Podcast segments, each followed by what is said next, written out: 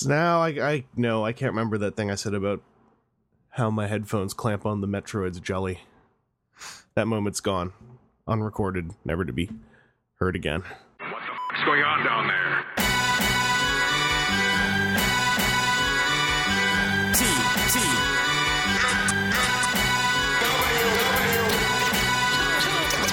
thousand. It's episode 386, which means that we are the second computer I had in my life. Uh, hi, everyone. It's WTF at TFW. Uh, I'm Evangelus, and I'm joined by Aaron. 386 was my fourth computer? I'm saying second because I remember we had a 286 and a 386. We did have something before that, but I don't remember what it was, and I didn't have a whole lot of interaction with it, so I'm not sure if it counts. Okay. Uh, 386 was our second built computer, what I remember. And that's where we Is that played. still the uh, time of the turbo button?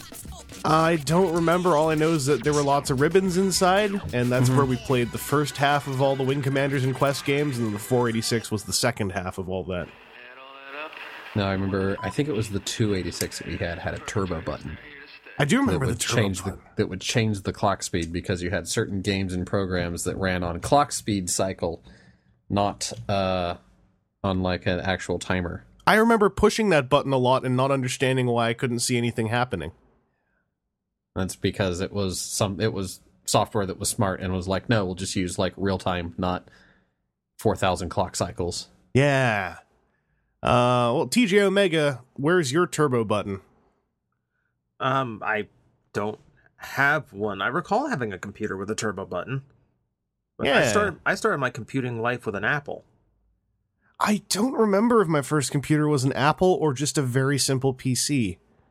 I really don't. It had a Black Cat game on it.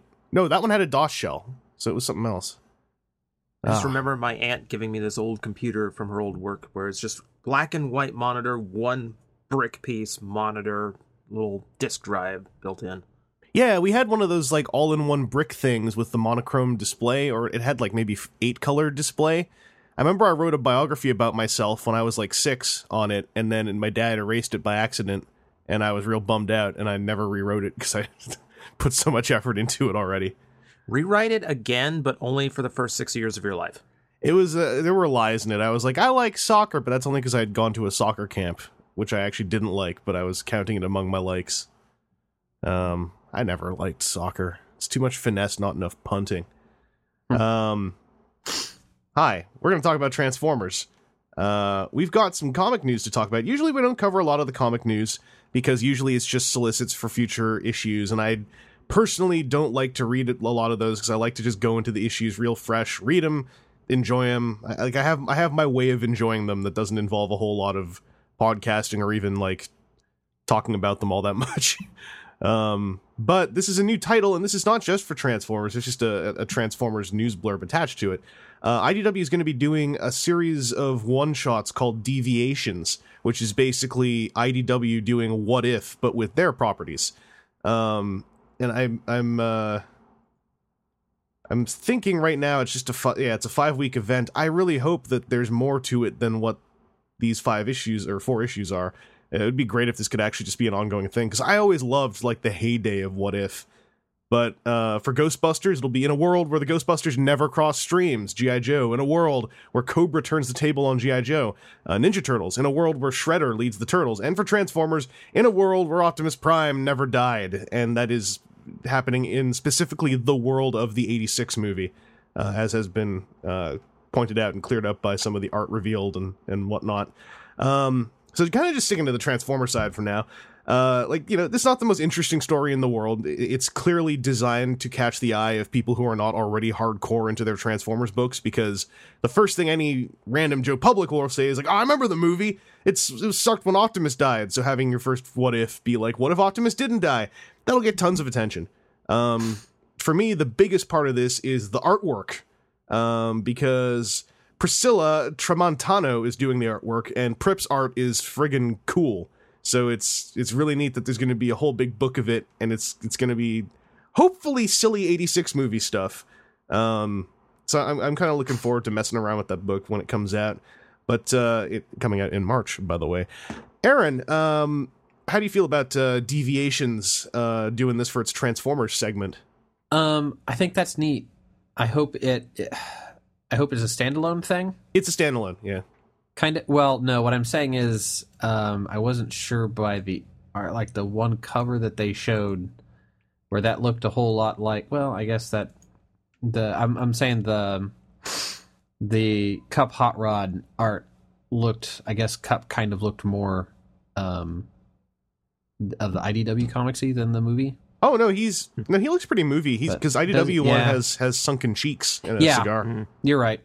I guess I was looking at the thumbnail on my phone, where we're looking at it now, the big picture looks completely different.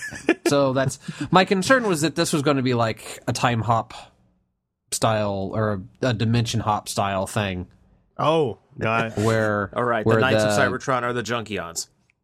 right? Well, no, where where I'm saying like, Dar and you know the the guys on the Lost Light end up falling through a dimensional rift and change the other worlds that we know. Right.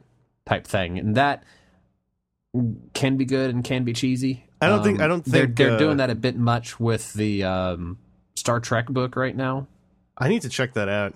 Um, I, I honestly actually would love to check out more of IDW's stuff because my understanding is at worst it's like kind of entertaining, but like they, Yeah. they are doing generally IDW is doing way better with licensed comics than like anyone has in a long time. Yeah, Um, I like mean it's- collectively. Yeah, the the Star Trek books are good when they're not because they just did a mirror universe thing. Yeah. uh, they just wrapped up, and they did a a um, Green Lantern crossover of all the silly things. Well, you know what? Why not? Right? Like we've when And- you got to have Star Trek crossover with spacefaring superheroes because it's it's it's Yeah. easy.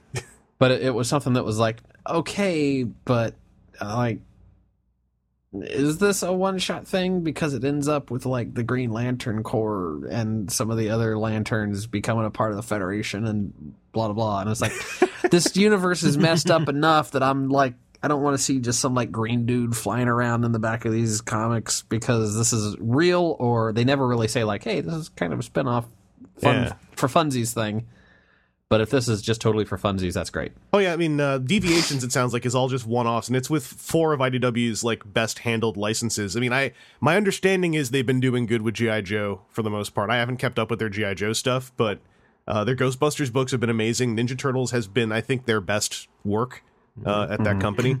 Um, Yeah, they just started doing the Ninja Turtle Batman crossover that a friend of mine said was really good. I'm yeah, so I- I, excited picked about up the that first one of that too, and, and read it, and that wasn't that wasn't bad. Because that one is based on the precedent set by the Ghostbusters crossover, which is canonical to both series. Right, and Uh, that that was kind of where my concern was opening up. Of like, is this because in the Turtles book they've not had any discussion of them dropping out for Batman, but they did for Ghostbusters. Yeah. So, yeah, I mean, we'll see where it goes, but I, I have so much confidence in crossovers involving IDW handled properties right now. They they just I think they really get it. Even when they do their event, like you know, their Transformers books have been. I I want to say that's where IDW's been doing events for the most part. You know, the quote unquote events and like Dark Dark Cybertron and Combiner Wars were not great, but Combiner Wars was pointedly better than Dark Cybertron. Um, I feel like they're I don't know, IDW is getting a real good handle on how to use all their stuff. Like I, I feel like they have a lot of control over what they're doing. Um, so this deviations thing, the only problem I have with it is actually just calling it deviations. I think that's kind of a it's not like a bad name, it's just is a real forgettable title, and it also is what anything submitted on DeviantArt is called. I don't know if that was intentional or not. but it, it it somehow adds this like real fanfic air to the whole thing. Mhm. Um, but I mean, I can't think of a better title either. Um, TJ, just about the Transformers book first. Um, are you thinking of uh, checking this one out? I actually am. Just because well, just for the starters, you're coming up with a Transformer universe where the whole point is Optimus Prime not dying, which is already a novelty. So, and it, in this case, this is one that might be a little bit interesting. Okay, what if the Matrix never had to pass? What if, you know, Hot Rod never got to touch it and the chosen one thing happened? Uh, I'm curious how else it affects things. Because if if the Decepticon story plays out the same way, it feels like it could be very much the same story. If not, if like Megatron dies before he ever gets to Unicron or gets like taken in by the Autobots instead as a prisoner, it could be an extremely different story. Yeah, I'm uh my prediction I don't usually predict, but just like it's such a it's such a small pool to play with really of what they're interacting with. Mhm. It feels like the two obvious things to happen is someone else gets in contact with Unicron and then I bet you Optimus Prime kills himself to stop Unicron for some reason somehow. Is is what I'm expecting. But it says Optimus So if he Prime doesn't, die, he, Well, not he, he, doesn't, doesn't, die. He just sacrifices he himself. doesn't he doesn't Hmm, die. something feels wrong. What is this? Because it's a Wednesday? No. Oh wait, I'm not dead. Hold on. he doesn't die at point X, he dies at point Y. So even in a book where it says Optimus Prime doesn't die, he still dies. Because he always must die, yes. Except in IDW, actually. Except in IDW. Well, the name died. Um, but not anymore. They uh, they brought it back. Well, to that's better, what else happens with Optimus Primes. Yeah, where Optimus Prime never dies. I secede the name Optimus Prime. I'm Orion Pax, and then he gets shot in the head, and that's the whole book. Um, I just caught because I was wondering. They, they said it's a five part thing, and I was like, "Well, what's part five? Our front page actually left off the fifth one. Um, the fifth uh, deviation is going to be the X Files in a world where young Fox Mulder was abducted by aliens. So Instead uh, of his sister. yeah. So I don't know enough about X Files to know, like, aside from what you just said, uh, to know how much that would change things. But That Fox Mulder's sister being abducted is his whole reason for being into the paranormal and all that stuff. so my question is, does this just mean his sister assumes his role literally, or It's just a whole gender swap across the whole thing. because that would be kind of boring, and I I expect better than that. So it probably won't just be that. But I my lack of knowledge of the X Files outside of watching a handful of episodes is preventing me from knowing what to what to expect from that one. Um, but yeah, I'm uh, I'm excited about about this. Also, it just seems like it's a neat experiment. I I really liked the infestation experiment they did some years back, um, because it was short and it touched on everything, and it just seemed like a real fun, goofy way to spend you know a month and a bit. Um, and there's there's a few interviews out. You know, uh, Chris Ryall was asked, of course, like what his favorite What If comics are, since this is what that's based on. There's also uh, an interview with the creative team of the Transformers book specifically um, over on Newsarama. So check those out uh, if you want to know more. Um, I took a look at them and then I was like, I don't want to know too much, especially for a one-off book, because it's just going to be the one. Like I kind of want to go in, you know, fresh. But uh, knowing who's on the art, especially for the Transformers one, like that's pretty exciting. So uh, I'm looking forward to that in March. Um, let's do some new picture picks. Let's open up with mine because mine's based. So last week, the day before these pictures were revealed, my new picture pick was that teeny tiny picture of Unite Warriors Galvatron, and we spent a while, me and Seth, having a uh, sealed envelope conversation about it. You know, to show off how smart we were when all of our speculation was nullified less than 24 hours later. In fact, I believe it was less than 12 hours later that it was nullified because Grand Galvatron was revealed. So, when I joked, hey, wouldn't it be neat if that Starscream arm was translucent and actually Starscream's ghost? Hey, guys, guess what? It's actually translucent and Starscream's ghost. Look at that. I guess I'm Nostradamus.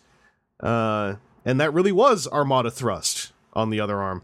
Um, I'm not going to delve into that too much. I'm going to dial back and just do the rundown. So it's another box set. It's Takara Tomy Mall exclusive. Uh, Cyclonus is a lot closer to his animation movie colors, and he's all metallic. Uh, he's called Tactician Cyclonus.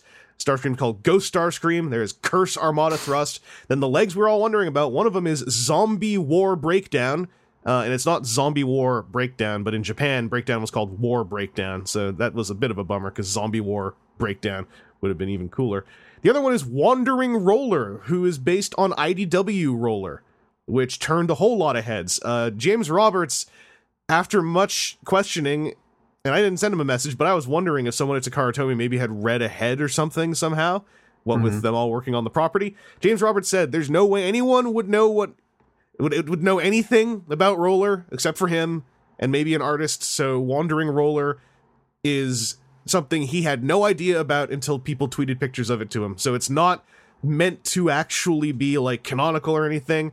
And I'm not upset if it is or it isn't, but it is just what it looks like. It's just a fun tribute. Um, and it's a it's a cool way to work Rook into Unite Warriors. So uh, the storyline of this set is also pretty amazing. Uh, Cyclonus, possessed by the ghost of of Galvatron, uh, has come in contact with Unicron to raise four dead Cybertronian spirits from across the dimensions to form his limbs. And they specifically point out Ghost Starscream has agreed to this, but also wants revenge on Galvatron, who he is the arm of. Armada Thrust has agreed to this, but also secretly wants revenge on Unicron, who has brought him back to life. Uh, Breakdown is cool with all this because now he's alive again and does- doesn't have a human gooing up his insides, but he's pretty sad because he just wants to go home and be with Knockout. And Wandering Roller uh, wandered the dimensions abandoned by accident for some indeterminate amount of time. And because he was abandoned and he feels that it was on purpose, he now harbors an enormous amount of negative grudge energy. Uh, so the idea is these are all dead or grudgeful or both uh, Cybertronians. I think this is a really cool set, especially because the combined form is uh, color referencing Toy Galvatron. Um, just about everything about it really works for me. Like you know, the cannon placement. I wish that it could have gone on the forearm, but I'm I don't actually remember if there's a way to feasibly do that. Um, I, this is the first Unite Warriors set I'm, I might stick with the pre-order for because it's so crazy. Uh, it has such a neat, tight little story, um, and it looks like it fits in really well alongside Grand Scourge. Uh, that I really dig it. Uh, that's just me though. Um, TJ, how you feeling about Grand Galvatron? And I thought the 84 Autobot combiners were weird. Uh this is bizarre. Like in like a there's a cool thing to it where it's just really crazy. And it's okay, I can't I, I I should expect that of Takara at this point, so okay, fair game.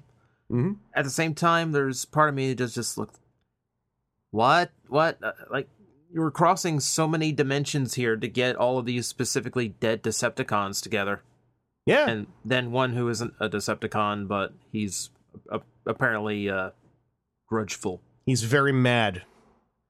very mad. Well, if you got blown up in episode one and then no one ever heard of you again, you'd get mad too.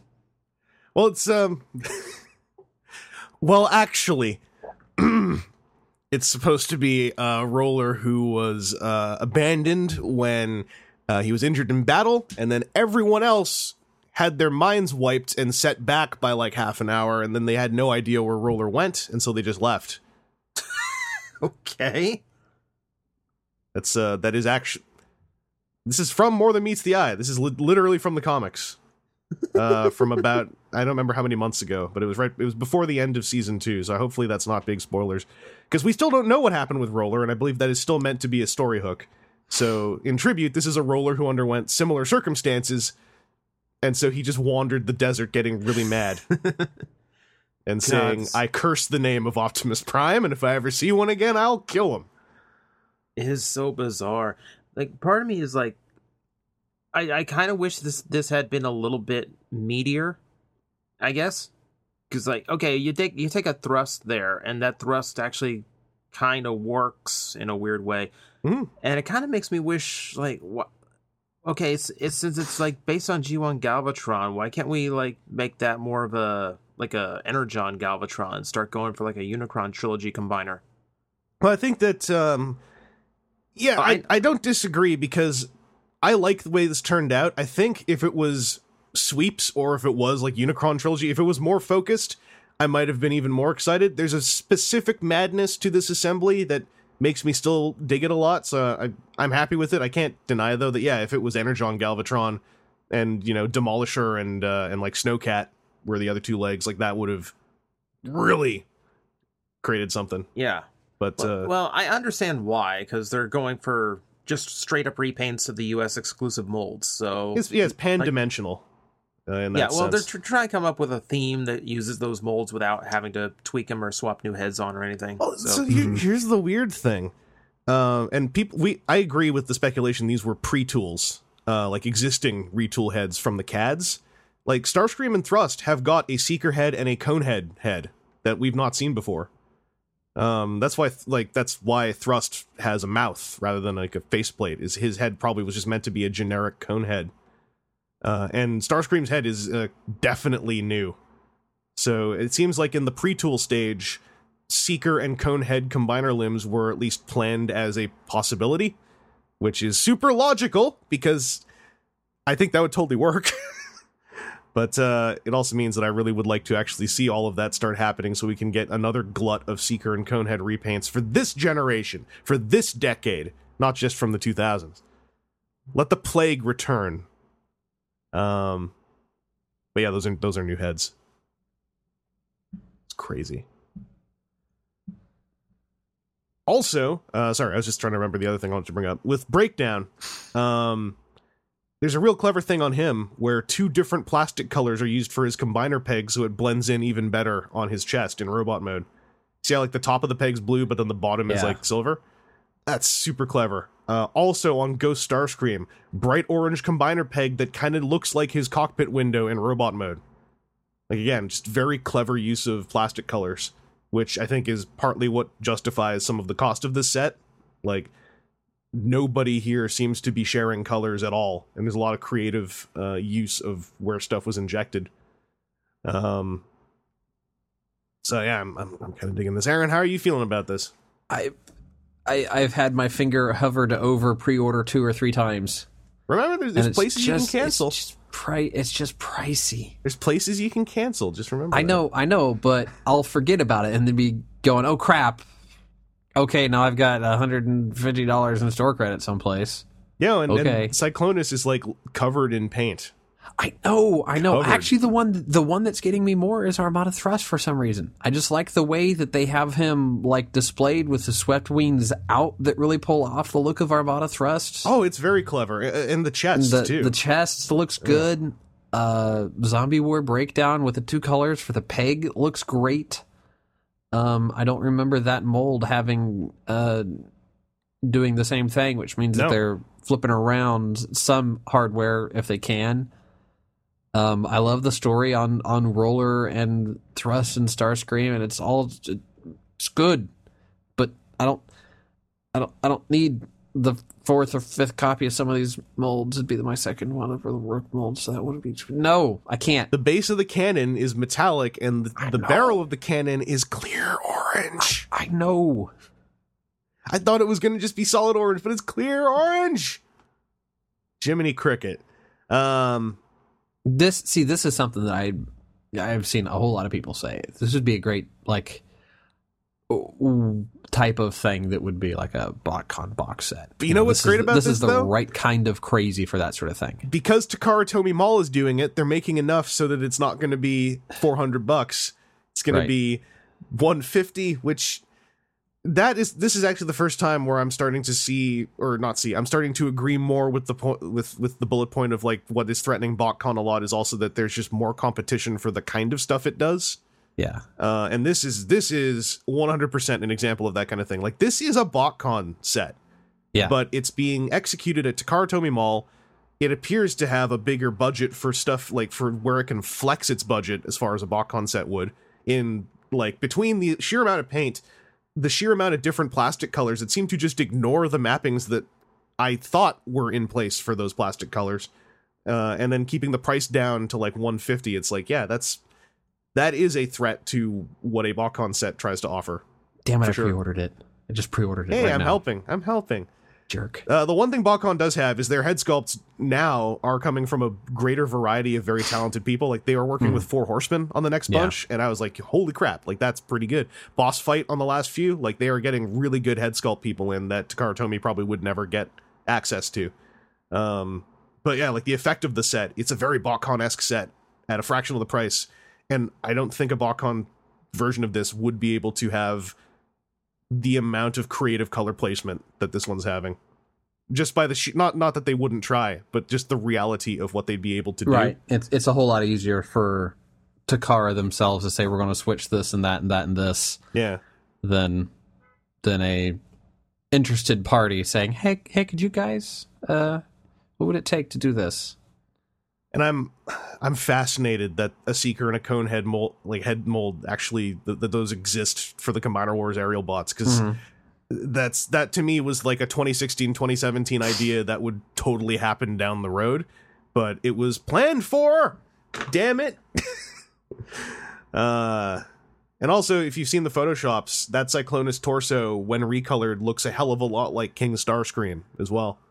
Like can you imagine like starscream torso and then like the seekers and two generics the repaint police sure can they're like, you need to stop saying all that out loud right now, sir.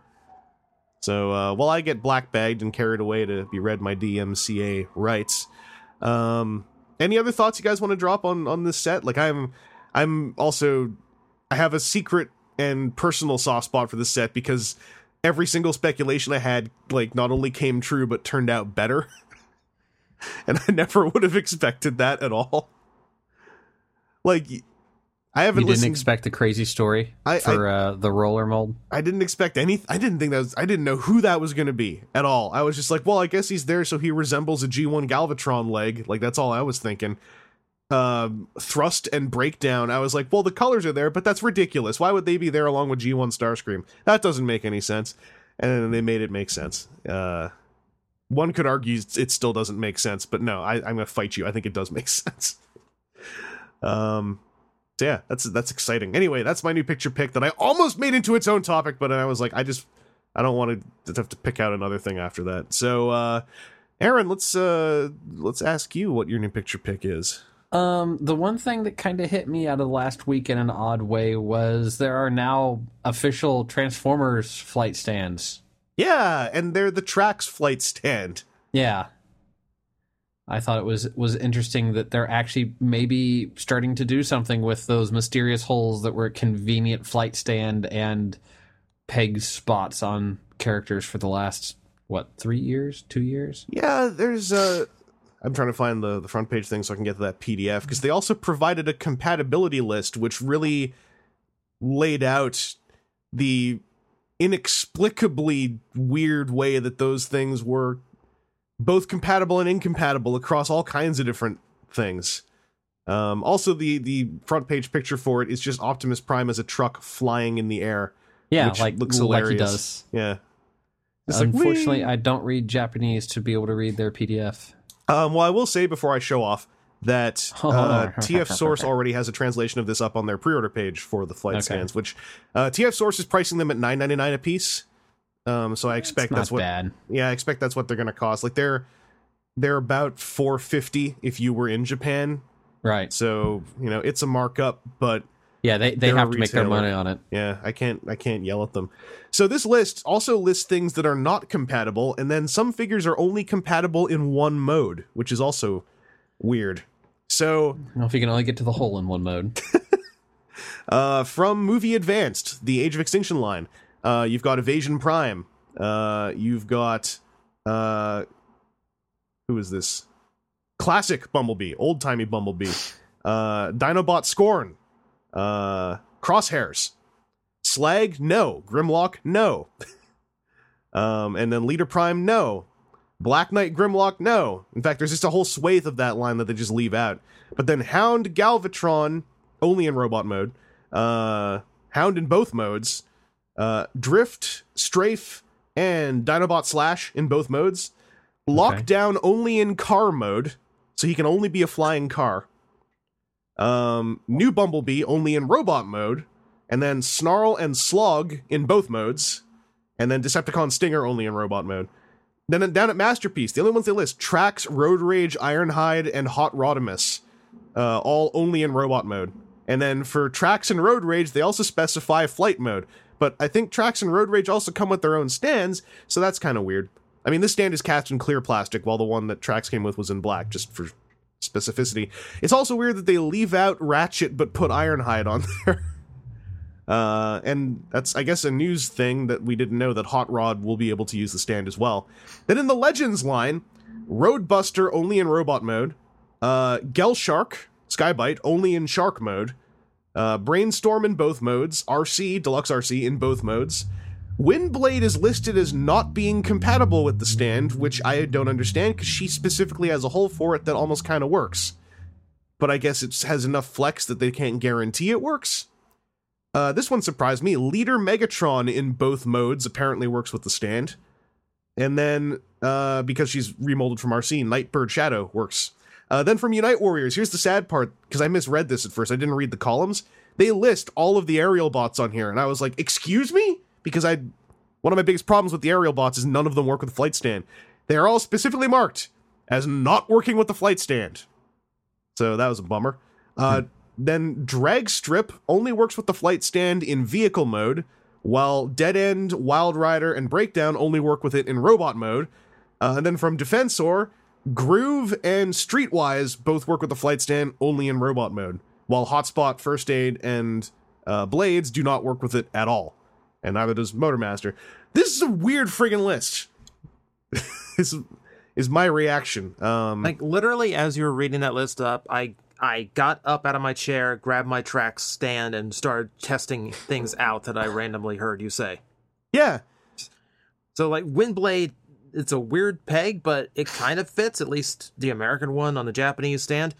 For I don't know what reason, like Sky-Byte has the right peg slot in the right spot, but it's just not tight enough. yeah. Like it's just weirdly out of size. I know. Like all this all this list highlights is probably why they never made a big deal about pointing out all that stuff. Yeah. because I guess like I don't know. I God, I, I want to know the backstory now. Like like Well- who thought of it, who didn't tell everybody. There's also the marketing thing in my head that tells me, well, if we market these stands now, when we just started doing this, there's only like four figures that can use it, so let's build them up. Yeah, but the man, I don't. The one that really made me blink was Deluxe Lockdown from the movie, where he, I guess he happens to have a hole only in car mode. Yeah, there's a there's a convenient screw hole there, and the designer's like, well, yeah, I mean, No, Fits. no, no. I just checked that one. That's the first one I picked up. oh, th- does it have an intentional hole there for it? it has a completely intentional. It's that little hexagon shaped hole. yeah, But it's it's in like one of the struts for his backpack kibble. I'm, I was blinking a lot and shaking my head.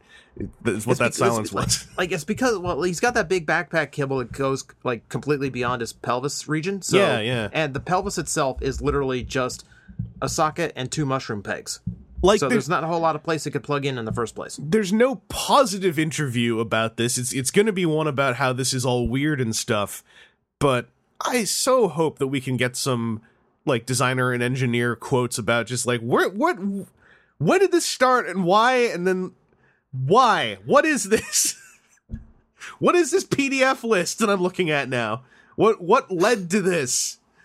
Uh i am happy they're selling the stands though because i think it was also telling when when hasbro asia to take advantage of this was just basically selling unmarked tamashi stages uh, or giving away unmarked tamashi stages as like a you know Yeah. buy some get one of these. Um aaron you thinking you might get a couple of these stands um, this I could very easily see being a convention grab, me too like being at a place and like, okay, I bought two things from you. What can we do to sweeten the deal? You know, But, I'm like- buying, I'm buying, you know, 150 dollars. Hey, you know, I'll pay that price, but could I get a couple of these stands for cheap? Well, here's my question for you, since you're into the idea of them, because I'm still trying to figure this out. In the long run, how many do you want? Like looking at that list, right? Like how many? A couple, maybe. Yeah, I I'm not sure if I'd want three or five, because I think between three and five, and given the limited number of figures that can use them, that would maximize the number that I would potentially want to use. Yeah. Maybe. I'm Yeah, not sure. I'm, I'm just thinking. I think this would be the sort of thing that'd either be good for just like I'm going to have this airplane up above other stuff that's sitting on a display, or have somebody in that I can fly, so I'm going to be hovering higher than everything else in the display. Yeah, except in weird cases like you know with with Japanese Defensor, where the motorcycle and the police car and only in robot mode could be the flying ones. Yeah. while Blades the helicopter would have to stand on the ground. Uh, TJ, um, assuming that you're into the idea of these stands, what do you think the magic number would be for like how many to collect over time? Uh, for me, it's probably. mm, oh god, that's tough. Because it wouldn't be one per, because some of those figures that are on the list, it's like ridiculous why you'd ever use them in the first place. So See, I could see myself going as high as like six, but that's assuming that all six seekers came out in like a compatible mold, or uh, like I got a Cyclonus and and sweeps that were all compatible with one of those stands. well, that's the thing is none of the Superion molds are compatible with the stands. Uh, That's so bizarre too. So, i mean, the only vehicle mode in Combiner Wars that's compatible with the stands, uh, as far as like Unite Warriors, sorry, not Combiner Wars, is uh, Drag Strip. Uh, going out into Combiner Wars in full, Leader Megatron's tank mode is apparently also compatible with the stand. the jets cannot fly, but the tank can. yeah. Yeah. Yeah. Of Like, course they can. like they do. like I can see this being something anyone would pick up at a con. Like, okay, well, as long as I've gotten like three things at this stand, okay, I throw in throw in one of the flight stands too. Yeah. Uh, whatever. But I can I also can't imagine people carrying around on their phone the Venn diagram of okay, do I have enough robots? Which ones do I have? Uh, Wait, this vehicle. Uh, or it's robot? just a matter of like, ah, I have three that I'd like to have flight stands for. It's not like you'd have to have them written down and figured out. But they, it, it- there is a lack of a logic to what is compatible. So Oh, yeah, for I some know. folks, you Oh, might yeah. need to keep it I, I, down. I would go into it thinking like, well, um, two or three, maybe. Okay. yeah. Yeah, because there's a part of me genuinely think, you know, I buy a Tamashi stage, it comes with this little hook that kind of claws onto anything. I'm so I'm really use it. surprised that there's no claw attachment for the stand. Like I mean, there's none for tracks, so they'd have to make a new piece. So I, I can understand why there wouldn't be. But if they had gotten just you know a claw you could plug onto that peg, I think that would open this up for a lot more people because the the actual arm is a lot tougher than a Tamashi stage arm uh, because it's got like a clicky screw tightenable ratchet base. Well, yeah, it has to hold up a tank. Exactly. So that's a little, little bit of a missed opportunity there, I think. Um, but I, I think if you're at a convention, you probably won't have anything to worry about, provided one of the major retailers is there, because at least TF Source very smartly have translated the list for their own product page, and I, I would expect if they're at a show, they'll probably just have a printout near with, where the stands are of like, well, here's who's compatible. Yeah. Um, you know, printout in English. Um, No, you got to make them earn it. Yeah. here's so here's the printout, and here's the grid of katakana for you to cipher through the printout. Have fun. It'll be worth it, and we'll give you a one dollar discount if you actually pull this off and you don't speak the language. Um, yeah, I'm thinking like you know, probably three is probably it for me, and it, it won't be like an order of three so much as just over time. I might go like, I want another stand because tracks and I, I assume road rage is coming with a stand too? I actually did not go and check. But if those two i mean tracks has a stand. If road rage has a stand as well that's two figures on the list that don't really need it unless you absolutely must have a clear stand for them as opposed to like a black one. Um tj let's move over to you. What's your new picture pick? Well, I guess keeping in the realm of, hmm, keeping in the realm of all the Unite Warriors talk, we finally have some in-hand images of Devastator. that's pretty recent right Uh, yesterday. yeah yesterday is a recent time i would agree that's a weird I've statement to say Yeah. Um, yeah, that that toy is out. Uh, HLJ, I saw advertising on Twitter that they've got it out and up for order. Um, how you feeling about how he turned out? Um, it's an interesting little figure to see. Just, I, I, I knew that. I the, okay, so of course there's the the widely known elements. Okay, they added elbows to everybody. They improved some some knees and and such, or added knees in some cases. And we get all get new weapons and everything like that. These have comparison shots to not only the American release but also the G1. So there's a lot of interesting kind of parallels going on between what Hasbro felt, felt was important and what Takara did. Yeah, and um, some of the Hasbro ones, color placement wise, I think came off looking better. That's the weird thing is in like complete defiance to my expectations, Hasbro seem to have more paint apps for the most part. It's because Unite Warriors is trying to stick so close to its source material that uh, like you know, easiest example is long haul. Like his legs, uh, just do not look impressive, Yeah. um, at all, and that's unfortunate. Uh, because he also has one of the biggest improvements. Yeah, but I, like I'm looking at some here. Like, uh, what's a good example? Uh, like Scrapper. Here, okay. Well, if you want the Takara version, yeah, you can get the elbows. That's nice. But here over on the left, the U.S. version, you actually have the accurate uh, placement of like the sticker detail with the paint now. So mm-hmm. you know you have the silver on the midsection, red on one side, silver on the other, and it actually matches the original toy a lot better. Or- yeah, it- it's a strange little look at the priorities going on here. Yeah, I, I think I think both have have plenty of qualities, and I mean, it's, it's just I think to me the weirdest part is that where the individual guys come off looking a little bit sharper here and there on the Hasbro version, the physical qualities of the individual guys are sharper on the Takara version. So, like, if you're someone who only keeps them com- in combined mode, all of the gains are irrelevant to you in Oh, both yeah. cases. There's some there there's some slight differences. Like one of the only problem I had visually with the combined Devastator were the treads on the chest, where one side is solid green, one side is solid purple, and it kind of breaks up, and one side blends into the big chest fin. Yeah, Uh, and my solution to that in my head was okay, well, paint the inside of one of the treads so they match. And that's exactly what Takara did. Except they went and painted it purple, so now both sides blend into the chest piece. Yeah. And that means that if you apply one of those uh, upgrade kits that makes the treads, you know, stick onto the biceps, now they're both going to look kind of weird. uh, Slight no win scenario, but what Yeah. can you do?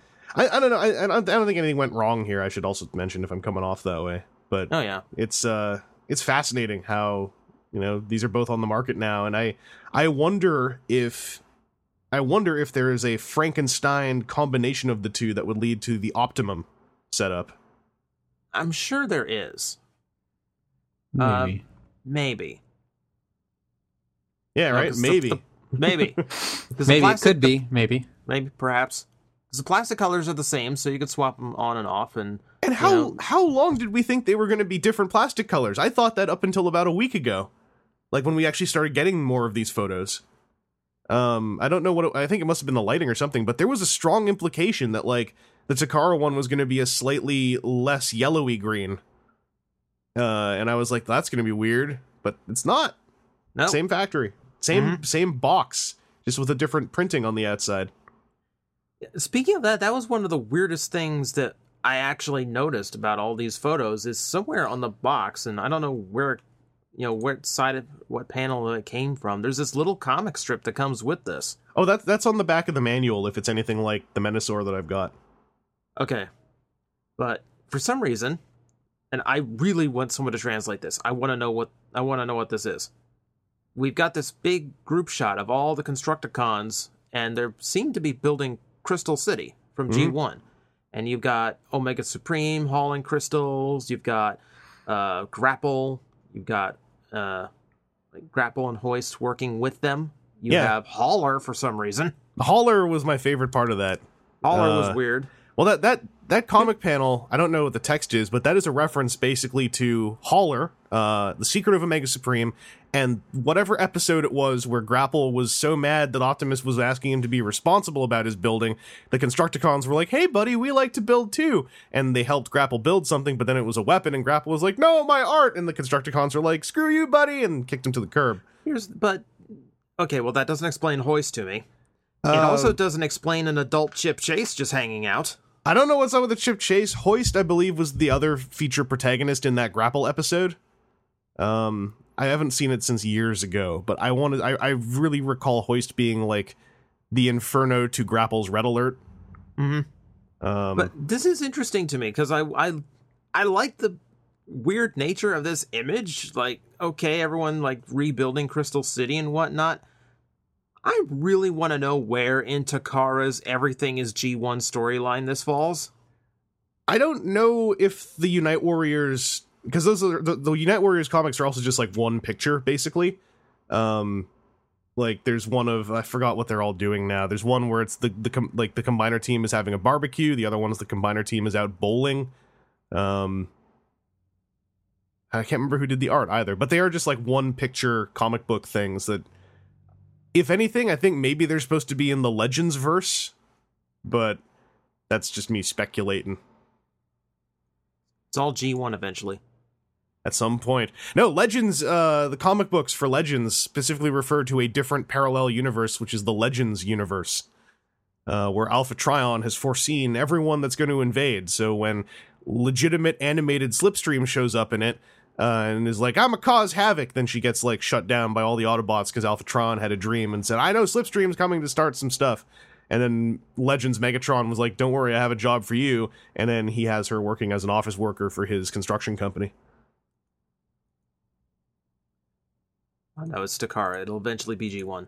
made sense made sense to me um so a lot of people are also you know they've got combiner wars or unite warriors devastator on order the saddest thing i heard was uh people were comparing shipping costs and apparently shipping him from ami ami is a nightmare uh because they are wanting i want to say it was like just over 50 bucks to ship him uh, because and I thought about it. I was like, well, that makes sense because Ami Ami have like two different box sizes, and their boxes are made of the heaviest cardboard, and then they put like tons of heavy paper and then you know lead weights or whatever into the boxes Yeah, that's too. how to best protect it. So a, a Devastator size box in one of their big boxes, it probably does cost that much to ship. Yeah, I've had something shipped from Ami Ami that was about that size, and yeah, that's that's about going right there. Yeah, apparently HLJ shipping was like notably less. Like it's still a lot, but it was notably less. Um I haven't checked any of it myself, but it's good to know for the future. Um are you thinking of doing Unite Warriors yourself? Uh, me, no, I'm happy with the U.S. version of it. Yeah. That, that still gives me everything I need. I still think they're great toys, even without the elbows. I mean, if I get the opportunity, I'd like to compare them. Um, especially actually the just altered elbows on Hook and uh, Mixmaster. But uh, all I really want, as far as adding to my own, is is I just want elbows for Scrapper. Um, I can I can live without elbows on long haul. Scrapper, if if Scrapper has elbows, he'll be on par with Bone Crusher and Scavenger, in my opinion. And those two are are like the stars of the set for me. But Scrapper looks the best, so I'm I'm I'm thinking about the options for that, and you know many options are coming, but uh, this is yet another option. Uh, Aaron, have you been uh, looking at the Unite Warriors side of Devastator at all, or is that just happening No. on your periphery? Nope. I I almost went for one of the Black Friday Devastators, or some of those sales have been going on where you got a whole lot more reasonable, but still, no. I no. You're sticking to the side. I'm, I'm sticking to it. Do you think at a convention down the road you might crack? I don't foresee myself doing it, but future Aaron's a jerk. The reason Same as why I'm Aaron. asking is because if like your answer to me translates into this is Sell a challenge for you. Yeah, I know. This is not just a challenge for you. This is a challenge for you to involve all of our friends in. So uh thank you. You're welcome. Thank you very much. Uh, I believe that's our new picture pick section. So we have a listener question from Daniel Sonnenberg. Uh, this is a pretty sideways from Transformers one, but it's still relevant, and we are the crew to talk about it the most, I think. Uh, he says to the folks at WTF at TFW, a plea for guidance from my toy collecting senpai. What is the secret to Mandarake that I just don't understand? I hear you discussing this site and its magical prices, but I can't figure out how to find many things I'm looking for, and when I do, I have no idea how to set up a purchase. I'm looking to dive deep into Kamen Rider Ghost, and if Mandarake is the place to grab that merch, I'd love to become an expert like yourselves. Click. The first thing I'll say, and I think you guys would agree with this, like for a new Kamen Rider series, you're if you really want to just like get deep into it and get stuff as it comes out, and you want it right as it comes out, then you should just go and put in a bunch of pre-orders because it doesn't really get cheap on Mandarake until it's also months old. So if you can wait, then this is going to be more relevant. But if you just want Ghost stuff now, then it might just be worth throwing down pre-orders everywhere. Um, that's at least in my experience. TJ, uh, you're at least laying some fingers on the Ghost world. Uh, would you say that lines up? Uh, yeah, I would say that it's been far easier for me to get things by just getting them as they get pre-ordered over on HLJ, for instance. Yeah. You know, the the stuff that comes up over on Mandarake, it it really doesn't get cheap until you know it's just like you know it's it, it goes in waves. You know, people dump off the ghost stuff in Japan when like the next Kamen Rider comes out. You know, just like pretty much anything. The big toys coming out that you want, you send a few of the old things to eBay. Yeah. Or, So- you know, your local Mandarake.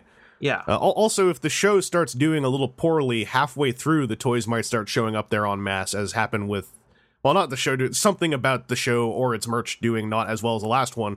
It'll start to show up during the show, but usually about four months to six months in. Mhm. Uh, I believe that happened with a lot of the drive stuff. Um, yeah. Drive correctly. stuff got pretty easy to find.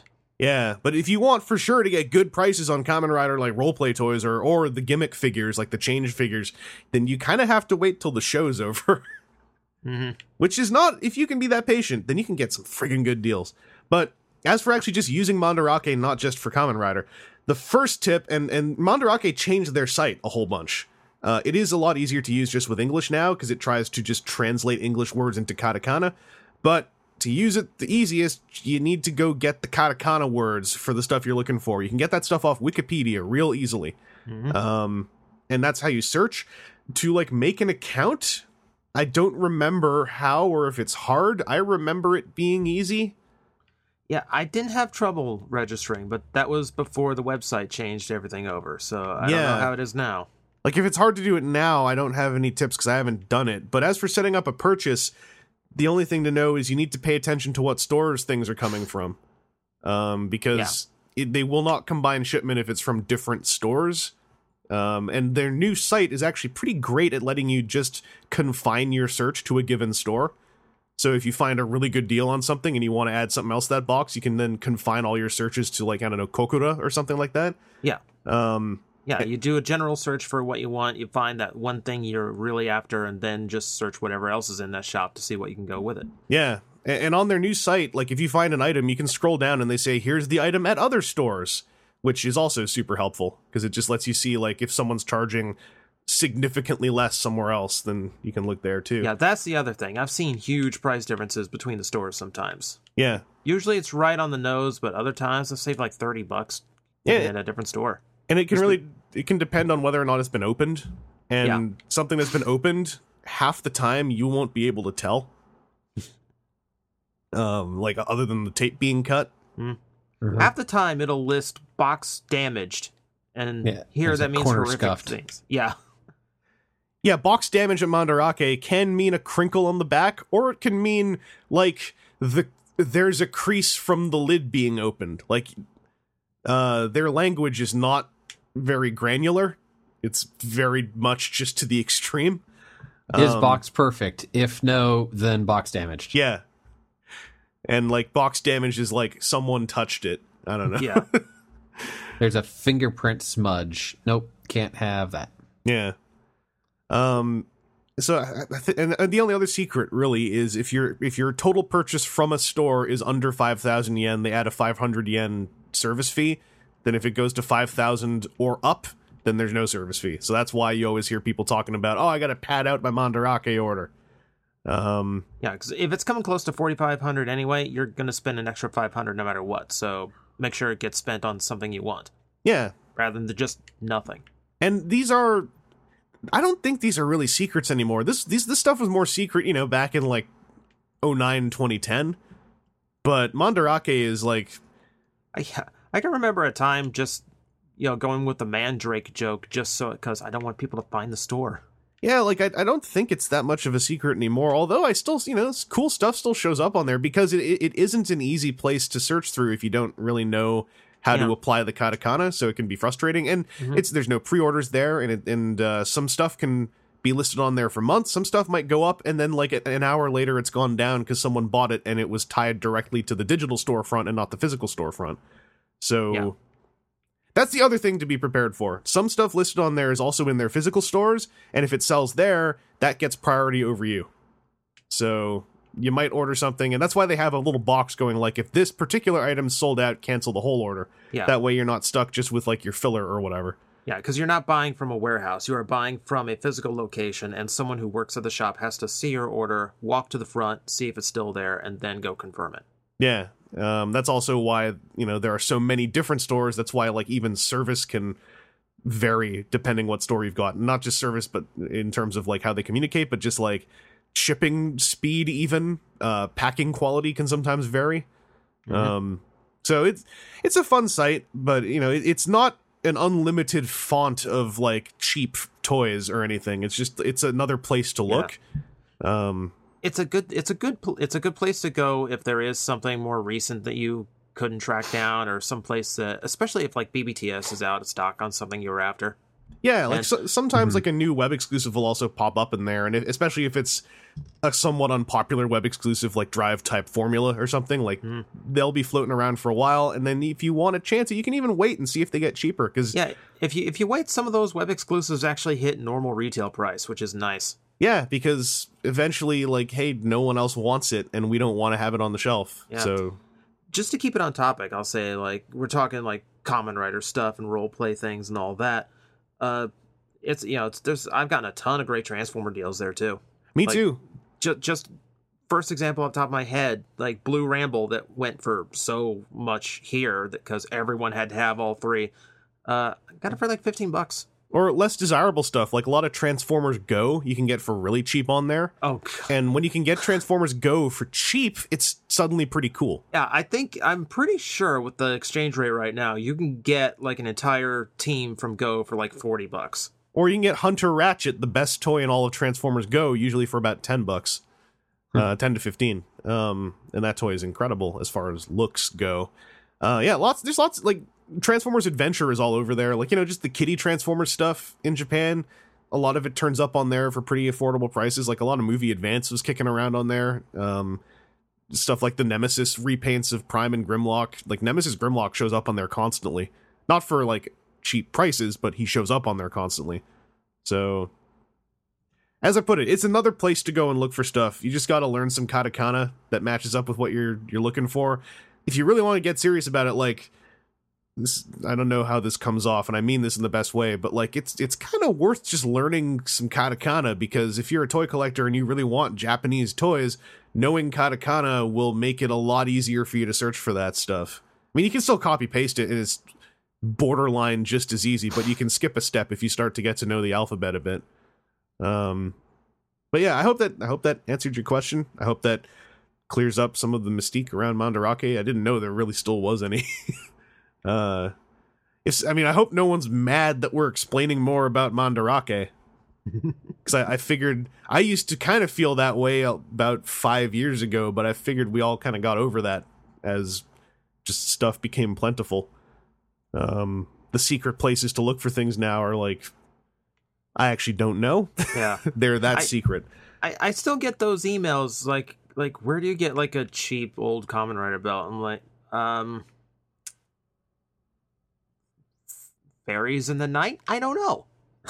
Yeah, There I mean, is you, there is no answer anymore. you can still get even ch- cheap stuff on eBay if you get lucky. It's just there's a lot. eBay and Amazon do have cheap things. It's just there's a lot more overpriced clutter on both those sites. But Plus, it's a matter of being right, t- right place, right time. Yeah, Oh, yeah. absolutely. You know, because you can you can still get the crazy deals at yard sales on G1 toys if you find the one yard sale that's got it at the right time and you're there on time. Yeah.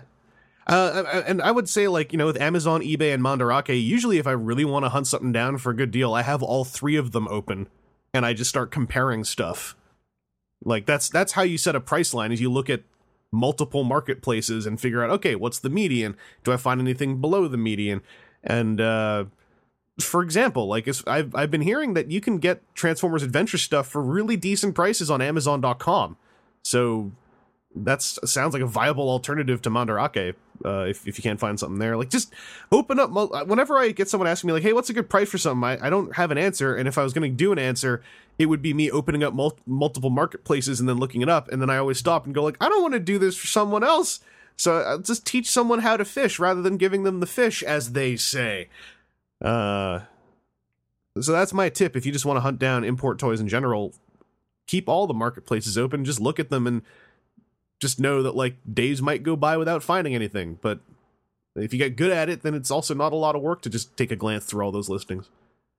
Now, I say this about like buying import toys.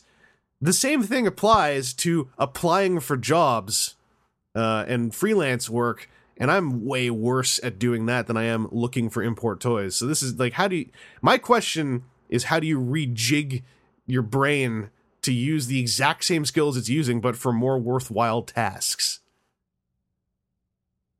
And once I find the Uh. answer to that, I'm going to win a Nobel Peace Prize. That's my life goal. What? I was gonna say, uh, yeah, good luck. If only we could all take the passion we have for nonsense and apply it to important things. Damn it. I remember I used to think about that even when I was in like grade three or four. And I was like, why is it so hard for me to remember social studies stuff? But then I, also- I remember like things school doesn't ask me about way easier. That's not fair. I should be able to remember all of it equally the same. Uh, I still don't have any good answer for that. Grade four me. Sorry about that. Um. Anyway, that's been our listener questions section. Do you guys want to just dive right into what we got this week? I'd like the chance to refresh myself. You would? Yeah. You Yeah, I really would would? You would? T- well, So does empty bladders full. I'm outvoted, so we're gonna take an intermission. Uh, stay tuned. We're gonna be back with talking about some toys right after this.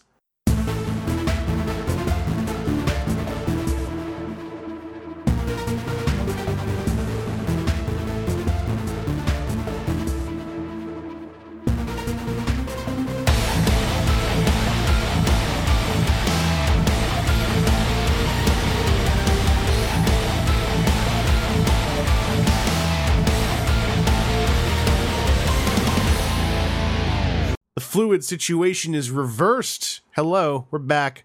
Uh, Aaron, TJ, you guys got full cups and empty bladders. Mostly. Did you just pull your bladder out and put the cup in place of the bladder, or did you actually? That's how biology works, yeah. Yes. Okay. Excellent. Um, let's talk about what we got this week. Let's talk about Transformers and Transformers alikes that we got this week.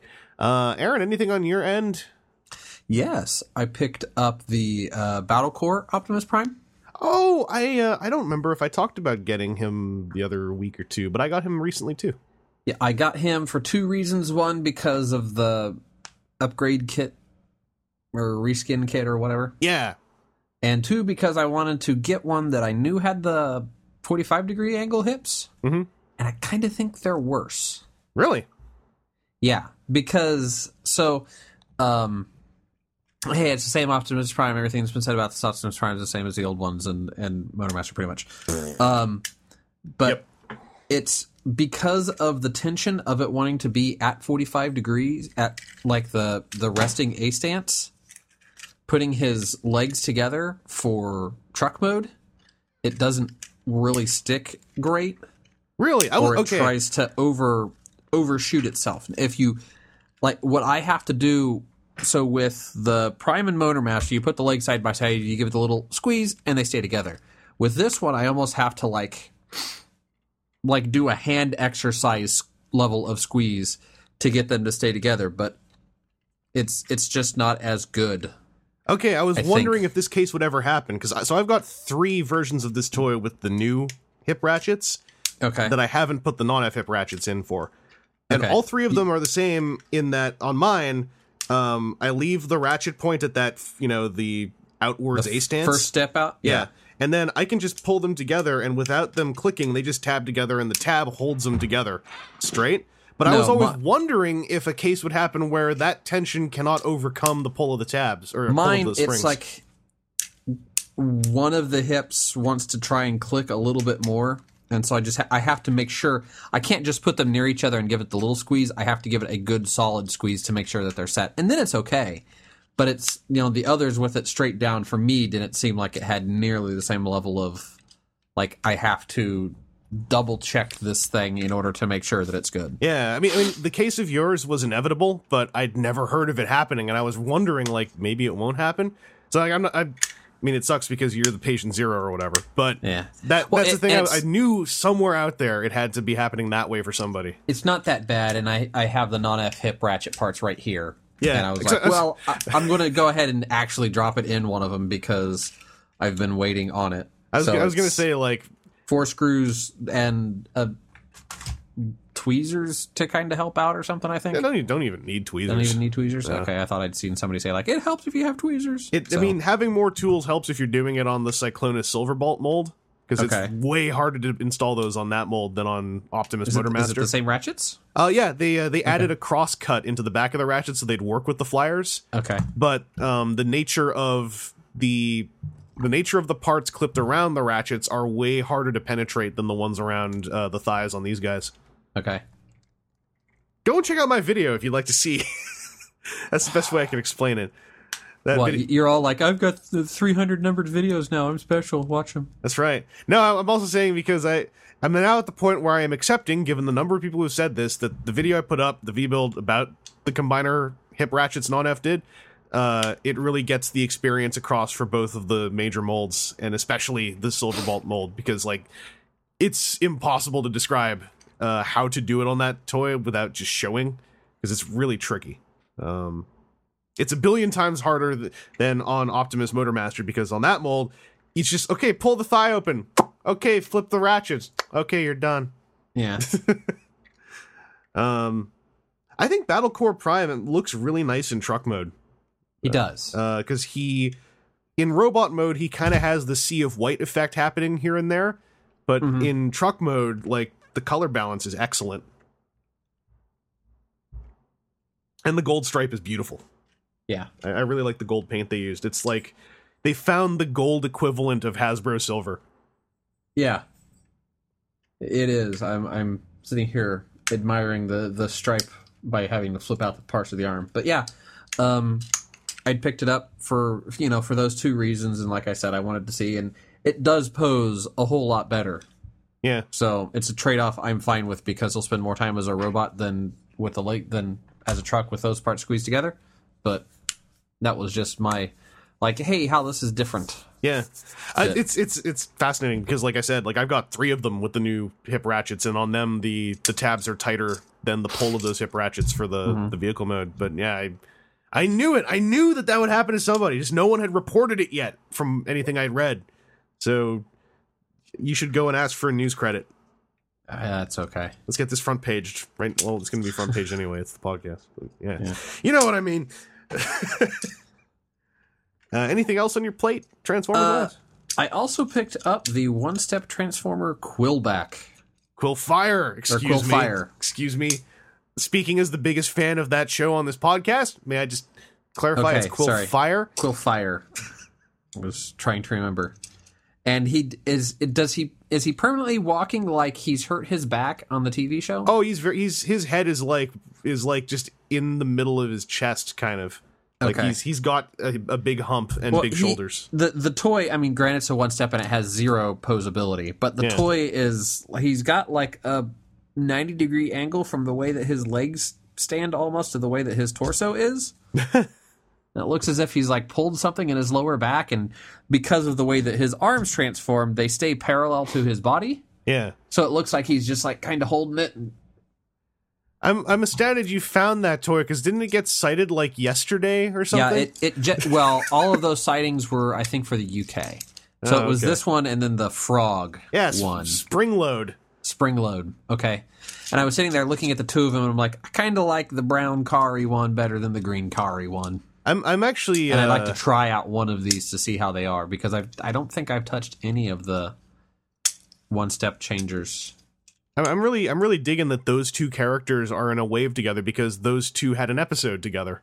Okay. A lot of the the RID Decepticons who weren't in the pack didn't really get to cross over much, uh, but those two did, and it's so it makes it a bigger bummer that Quillfire is getting a proper deluxe toy, but Springload still isn't. Well, I guess I should have gotten Springload then so I could don't cross over my characters. D- dang it! Now you have to throw one out if you get the other. Damn it. No, that is that is it for me for Transformers. I think this will probably be about as far as I go with the one steps. Yeah, I uh, because I mean it's their kid like the little kid toys. I I also heard some some unfortunate stuff about a couple of them. Thunderhoof for sure, and maybe Fracture. I heard that the one steps actually are not living very long. Like I could see that. Their with the- mechanisms the are breaking down. Yeah, I could see that with Yeah. the way that this thing transforms. Yeah, that that's the bigger bummer to me because that's like legit product longevity for kids toy. It's like they were built for the sake of dying, and that sucks for whoever designed them. Right, especially because a toy like that is more likely going to go to the kid that plays with his toys by thumping it against other things. Yeah. Um, I, I think it's a shame. Uh, also, because one step is where some of the most imaginative stuff for little kids happens, and it's to me. I mean, I'm not saying they're built to die. It's just they, a lot of them are dying. Uh, in the couple cases, a lot are dying. Uh, a lot of copies are dying. I'm fixing my sentence, but it's it's a little bit of a disrespectful thing to the folks who actually designed those one step transformations, where it's like, oh, I figured out this really cool spring loaded thing. Cool, we're gonna build it kind of cheap. So Yeah. you did some good work. Maybe a, a surviving example will be around in a couple years. Um, I'm I'm hyperbolizing a bit. I just feel I feel for people who work on toys that aren't for collectors because that work goes way more unnoticed than work for collectors. Um, well, Aaron, if that's you, then TJ, what about you? Did you uh, get any Transformer stuff this week? I actually did. All right. Actually, ended up getting quite a few. Uh, my Battle Grimlock came in. Where did you get him from? Uh, mine was BBTS. Damn, I never even saw that pre-order until it was closed.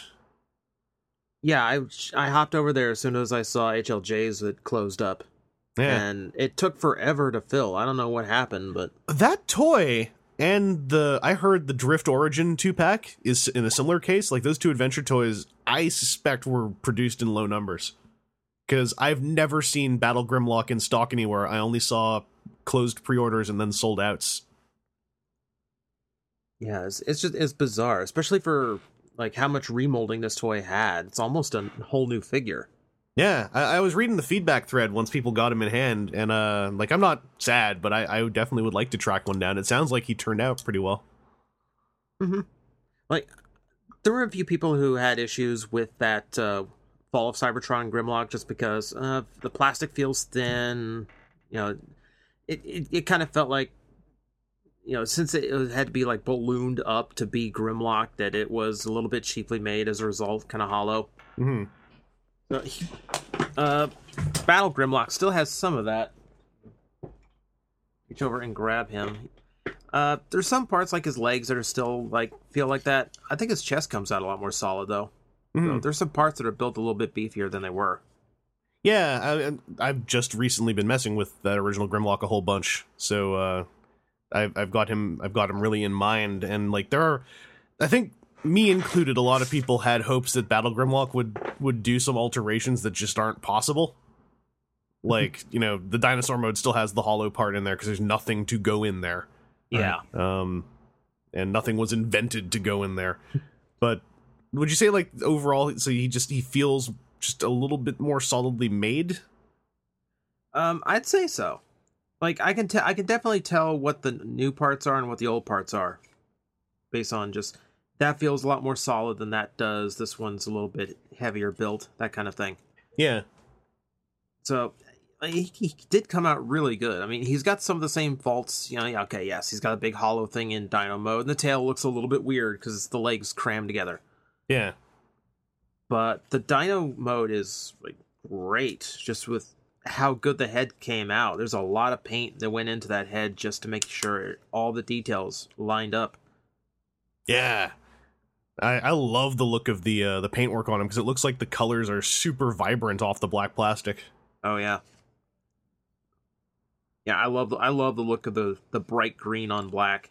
It's extreme like it pops out so nice. And there's some strange like elements to like how he transforms. Like he's got this weird like panel on his like robot mode back for his like dino spines. Yeah, For some reason they hinge over and now they cover up the gap on the top of his backpack.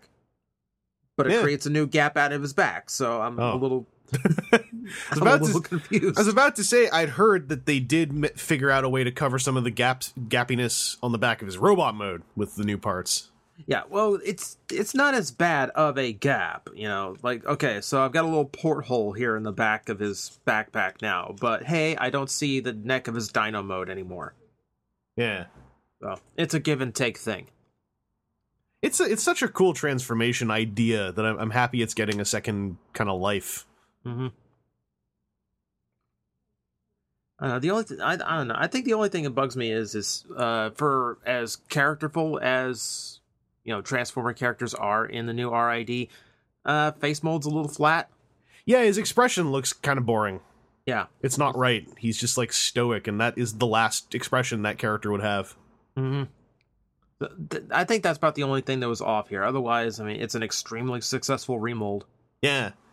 The uh, the one con I read that I thought was actually kind of cute because once I saw it, I really noticed it, and I'm like, I, I, I don't expect it to have happened, but it's it, it's a perfect third party thing actually. His dinosaur forearms are still Fall of Cybertron Grimlocks, Mm-hmm. and uh, RID Grimlock doesn't have claws. He has like little like squared off puncher things. Right. So it would be super cool if someone like made little forearms with the right hands to go on there. Which kind of seems weird for how much gets remolded. How some little parts still get left in. Yeah, Which I guess that's just because of, of the plastic sprue it's on. A lot of those, a lot of those flat gray parts weren't changed at all. yeah.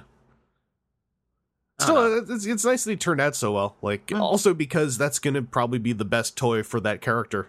Oh yeah, uh, yeah. Just seeing how like he sizes to the warrior class toys, like right there alone. Yeah, uh, completely. Like that's that's why I still want to track him down. I want I want a nice looking version of of the Autobot cast, and uh he's the only one that like repro labels or different paint jobs can't fix. Yeah. Repro labels that could make the toy bigger. That'd be nice. Not yet, but One day. wait for it. Uh, beyond that, uh, bulked up the Combiner Wars figures I got in Shockwave and Buzzsaw. Mm-hmm. So uh, I guess to start with Shockwave, since he's pretty much, uh, I, I, I guess what we're getting is like the last of the Combiner War style ones. He's really, really good. I've been reading the feedback threads, and I'm like, I got one off Hasbro Toy Shop.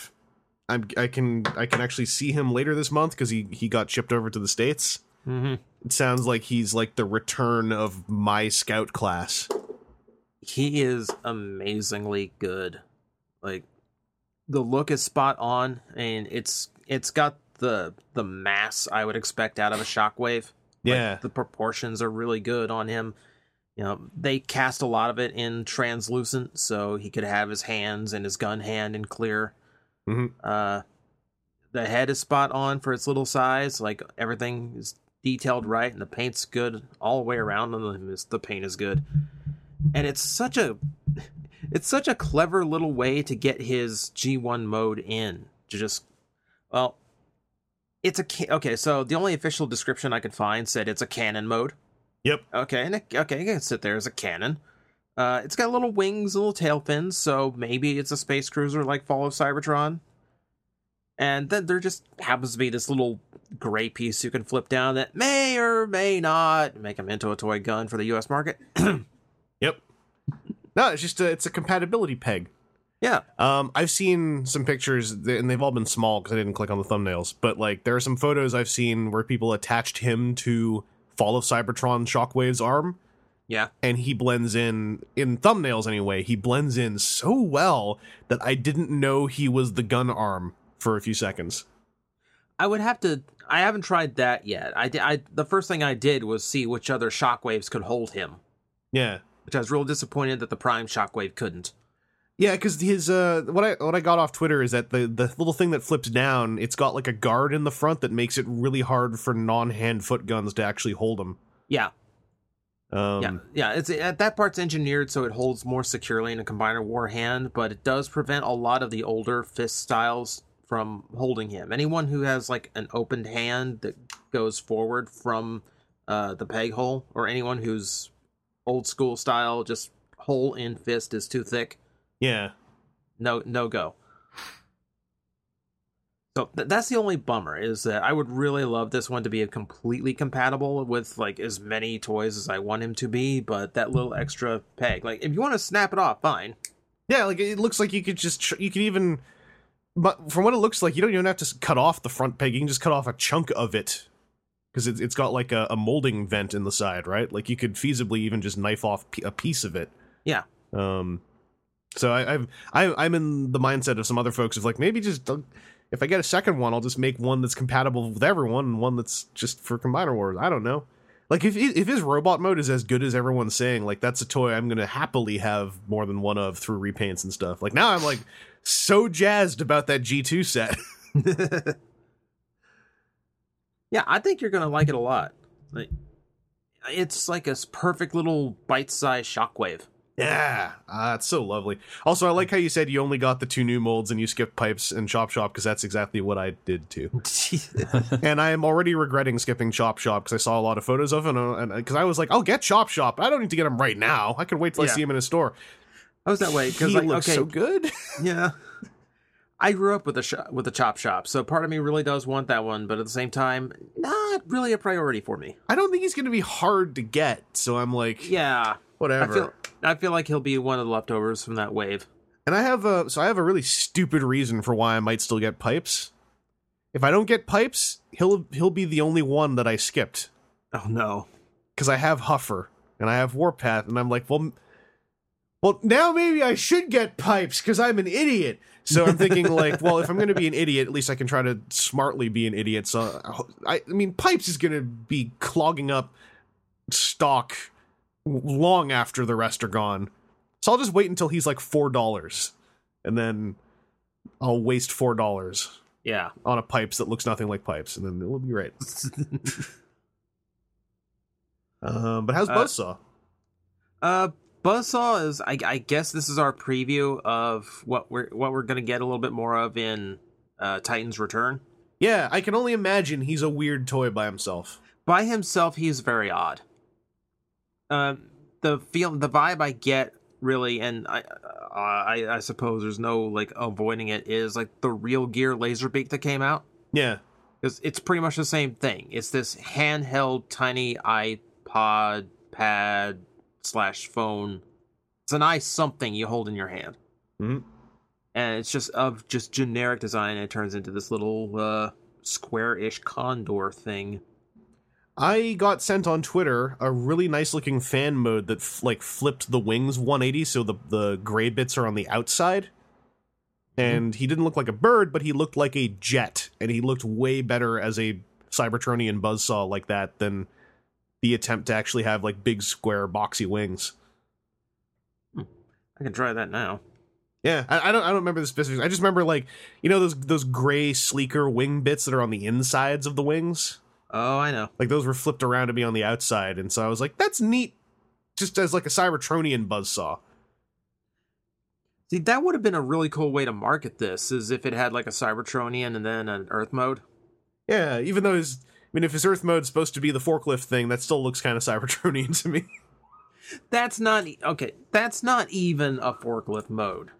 Like I don't know what that is. There's a battle bot that looks like that, and I can't remember the name of it. I don't I don't know what. Just push the button to turn on your siren. It's blue ballsing me with your siren here. Like blip blip, blip. Anyway, um, what I was gonna say. What crime infested slum do you live in? That- Seriously, that's that's that's an it's all ambulances. Just people falling out of windows, falling down staircases, falling down staircases. Um, what I was gonna say is like his vehicle mode. I think will make a lot more sense once we have a little Titan Master to sit in it. Because the thing, the vibe I get from it is someone's supposed to be sitting in the middle of this, but nobody is. Trying to trying to figure that out now that I look at it. See if there is a spot for something to feasibly sit down. Yeah, it's like a little dude, just like you know, sit headmaster style. This is arms all sticking out, looking silly. There is a weird peg that's in him for some reason. That's the Titan Master peg, if it's a small peg. Yeah, yeah, it's a it's a small, shallow little peg. I thought it was just there to keep like the tail from collapsing too far in in beast mode. Yeah, uh, I know there's a lot of stuff that's nondescript because it's all for the next line of toys. yeah. I, I believe if there are any small pegs on him, those are supposed to be places where the Titan Masters can stand uh, or attach. Yeah, I suppose that's going to be what it is. Because yeah, he does kind of it does form up that way. So that's that. I was wondering about that peg actually. Yeah. Oh, uh, one quick question: How are the stickers on his like tablet mode? Like, do they line up all right? Because I know they're factory applied. Um, they're okay. Okay. Um, there's a, I, I guess there's a little bit that's uh, a little bit off, but they're like very form fit stickers, so there's not a whole lot of uh, error they could go through. I think. Yeah, like it, it's they're they're like foolproof. Uh, well, yeah, we we will see about that. Yeah, yeah. Well, we're talking about this the sizing sample of like yours and the four other ones in the feedback thread right now. I think so. uh, beyond that, like, uh, I'm I really want to see what uh, I re- I really want to see what a robot mode with one of these is going to look like. yeah, you know, it's just something that turns into something a little bit more typical of a transformer because Buzzsaw feels like a little cheap just because he's like so, so boxy and hollow in Yeah. like his bird mode.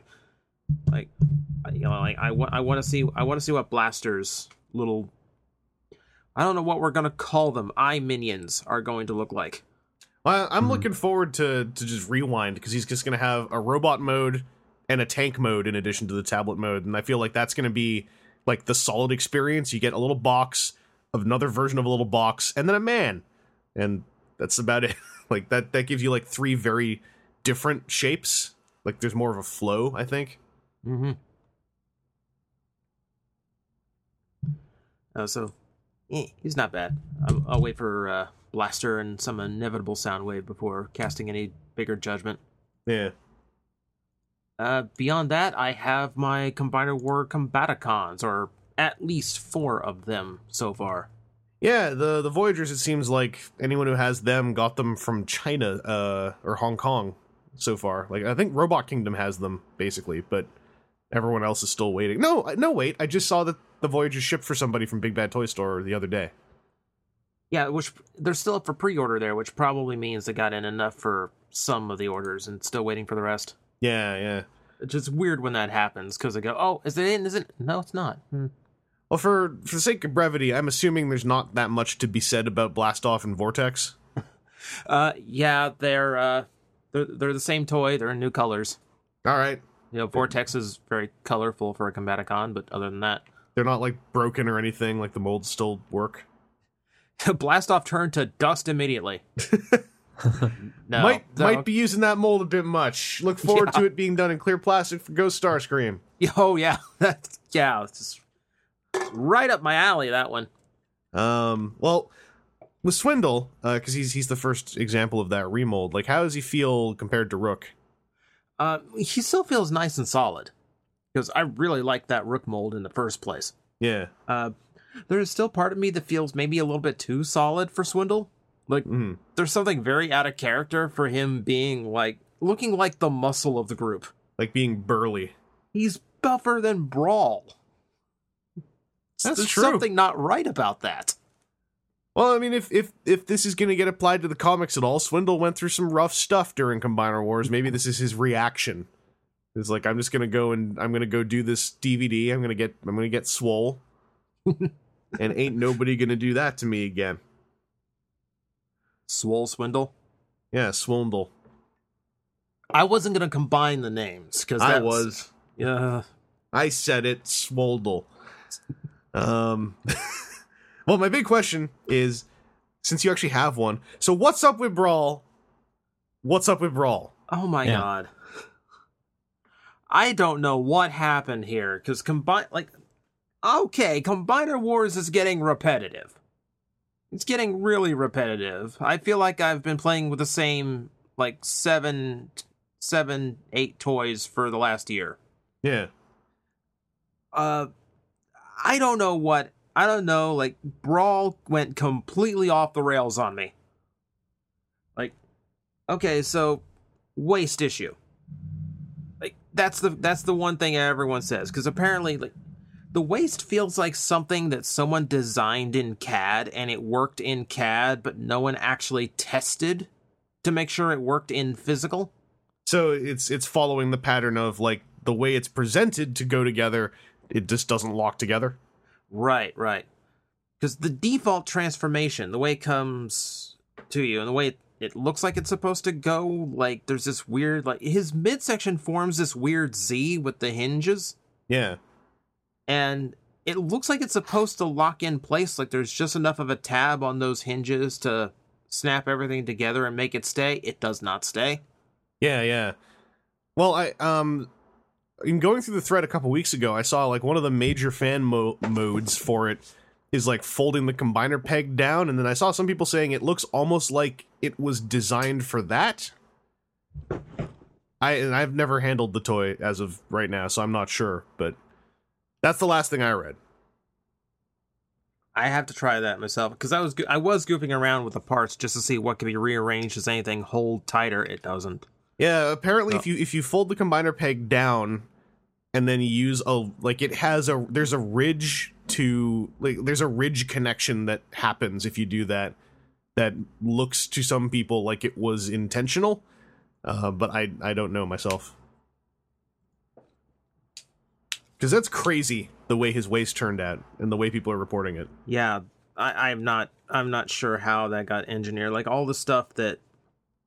Like, this toy line really didn't do anything terribly wrong until this point. I'm not sure what happened. and he and they like like he's he's designed by the same dude who designed Rook, so it's buzzkill because Rook is like a really good Combiner Wars Deluxe, and it's crazy to me that like the same school of thought would have led to what is being batted around as possibly the worst Combiner Wars Deluxe.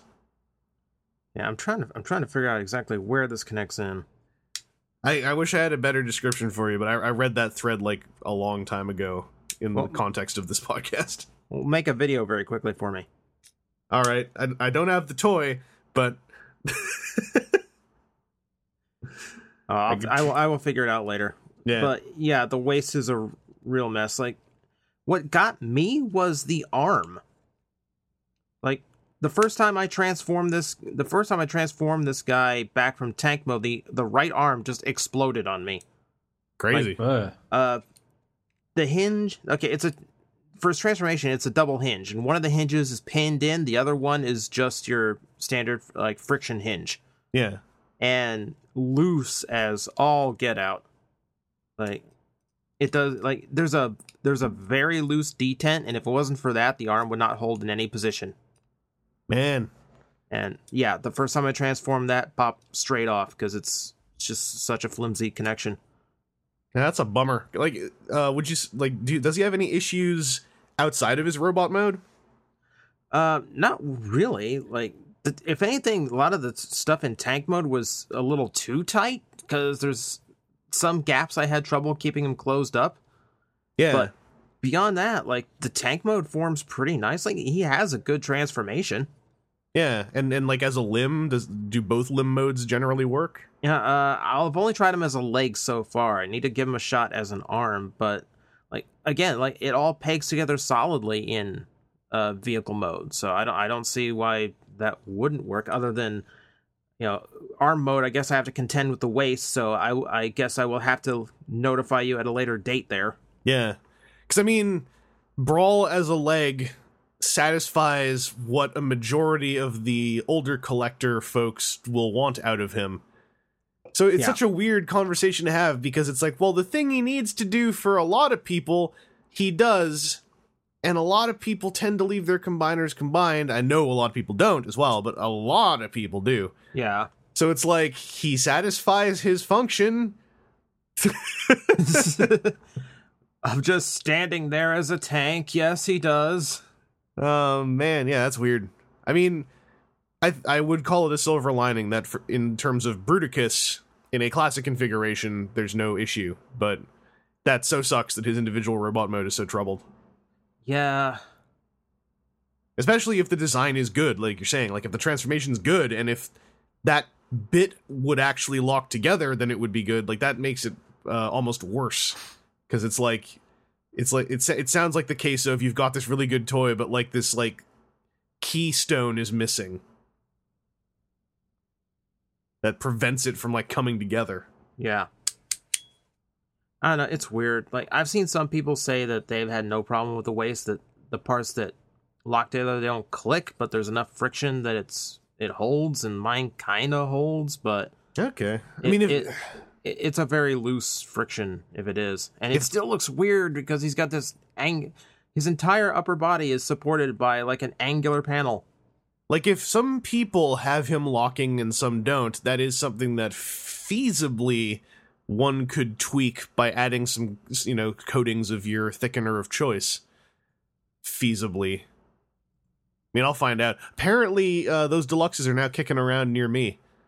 Um, because I'm not in a rush to get them, but if I see them, I'm gonna at least pick up Brawl so I can start experimenting on whatever he is. If you find a better solution, let me know.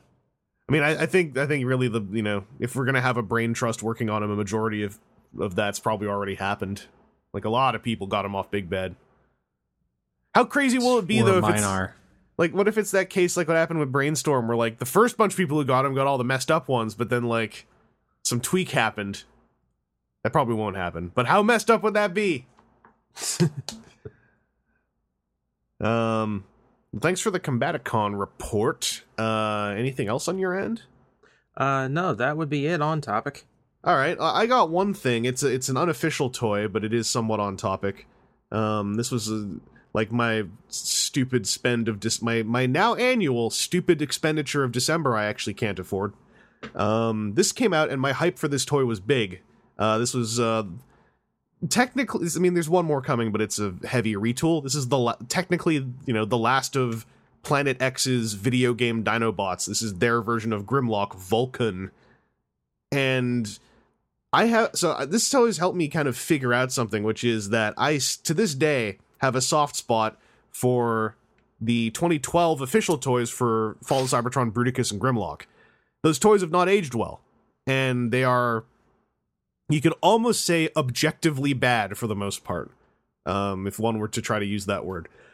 But there's something about those toys I always liked, and like in the case of Grimlock, uh, it's because those toys came out when uh, the design and engineering teams suddenly had to account for much different budgets.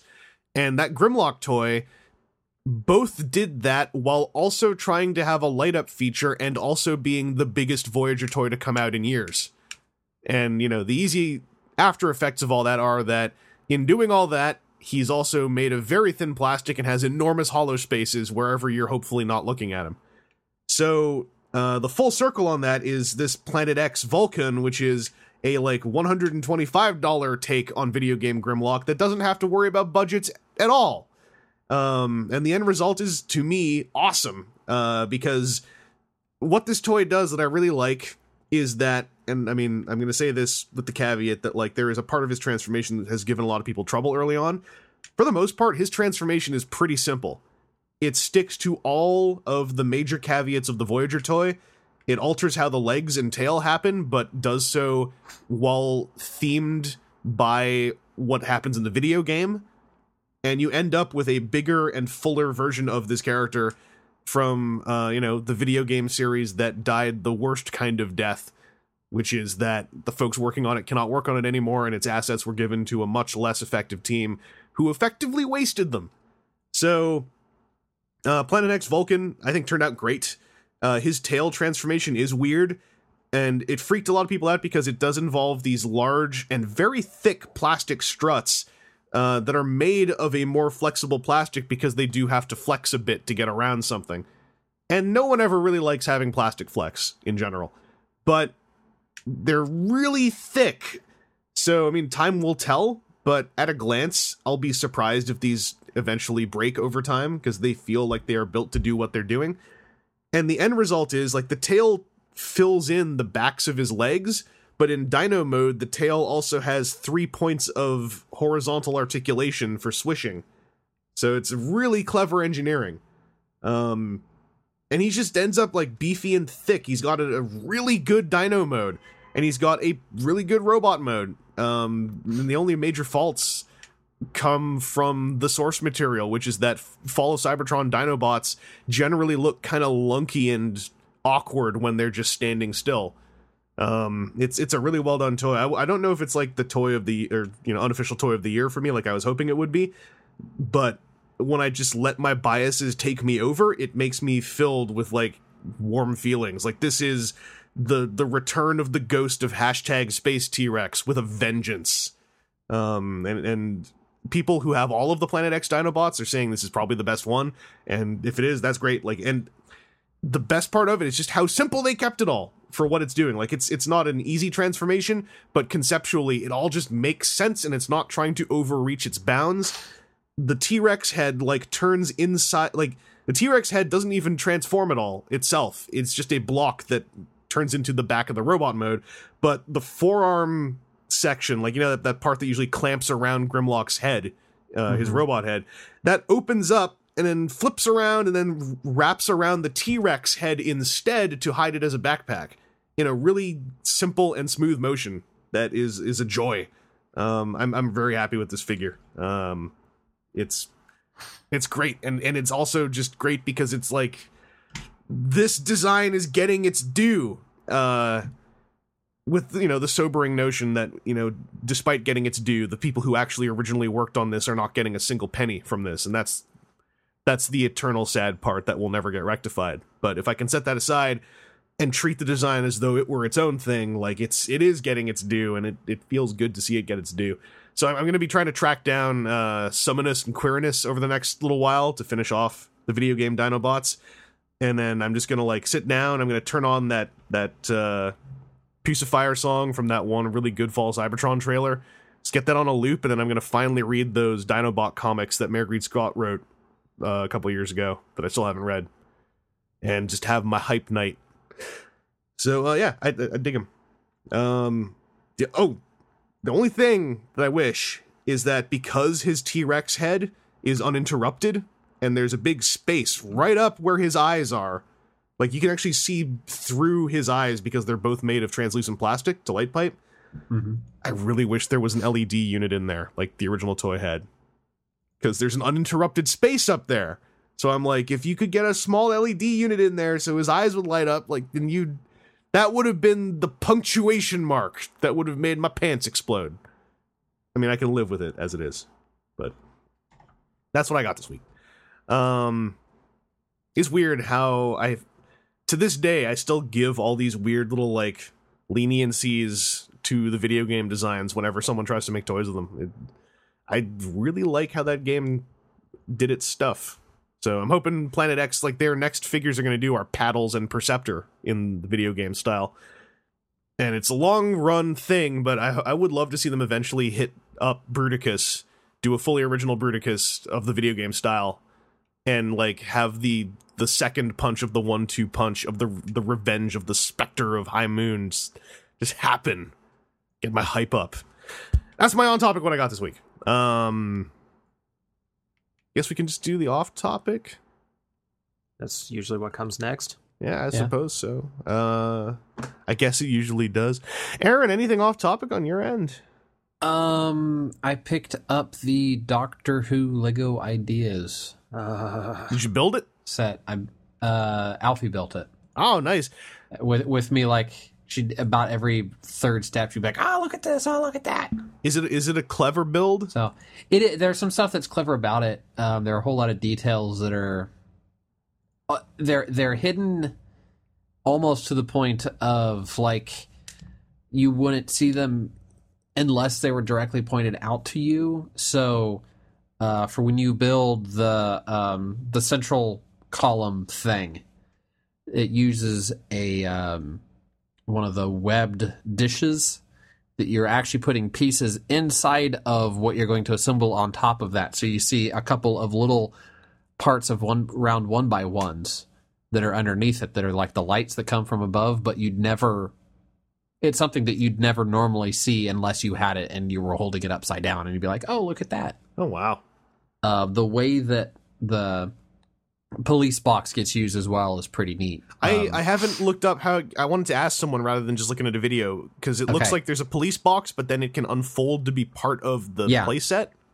so you take the top of the box off you um the the sides of the police box stuff are hinged so the top part where it has police call box on it you fold those up and then that gives it the hinge space in order to hinge open Man, it's it's pretty neat I, Uh, I, I really like how they work that in, like like seeing that in the promotional stuff. That like yeah there's like that aspect of play. I was like, that's super cool. yeah And then uh, when we bought that, then right now Toys R Us has a deal where if you spend more than thirty dollars, you get a free Hulk uh, polybag thing. And the neatest part of that actually wasn't eh, it was a little uh, minifigure size Hulk, and it was this little SU or uh, ATV thing that you can pull apart. But then it had this giant sticker sheet that had a bunch of Avengers and Hydra and Shield stickers. Then it also had Stark Industry stickers. And uh, I put a picture out on Twitter showing my new work badge. Now that Sikorsky is owned by Lockheed Martin, we got new badges with Lockheed Martin. And you see exactly where the graphic designers got the idea for the Stark Industries badge was off of the Lockheed Martin one. So then I'm trying to contemplate where I have new Lockheed Martin logos going on things to see if I can slip a Stark Industries sticker in and see what happens.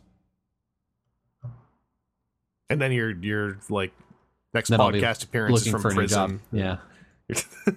Well, it wouldn't. It wouldn't be a, pr- a prison thing. It would just be uh here's the door. Get well, out. it depends what you do, right? Like, I'm imagining like the top level thing, like the president himself comes to take a look at his oh yeah, his right. helicopter or whatever.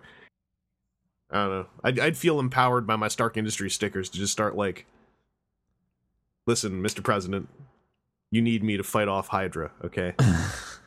Let me do this. The president's like, who is this idiot? What, is he doing?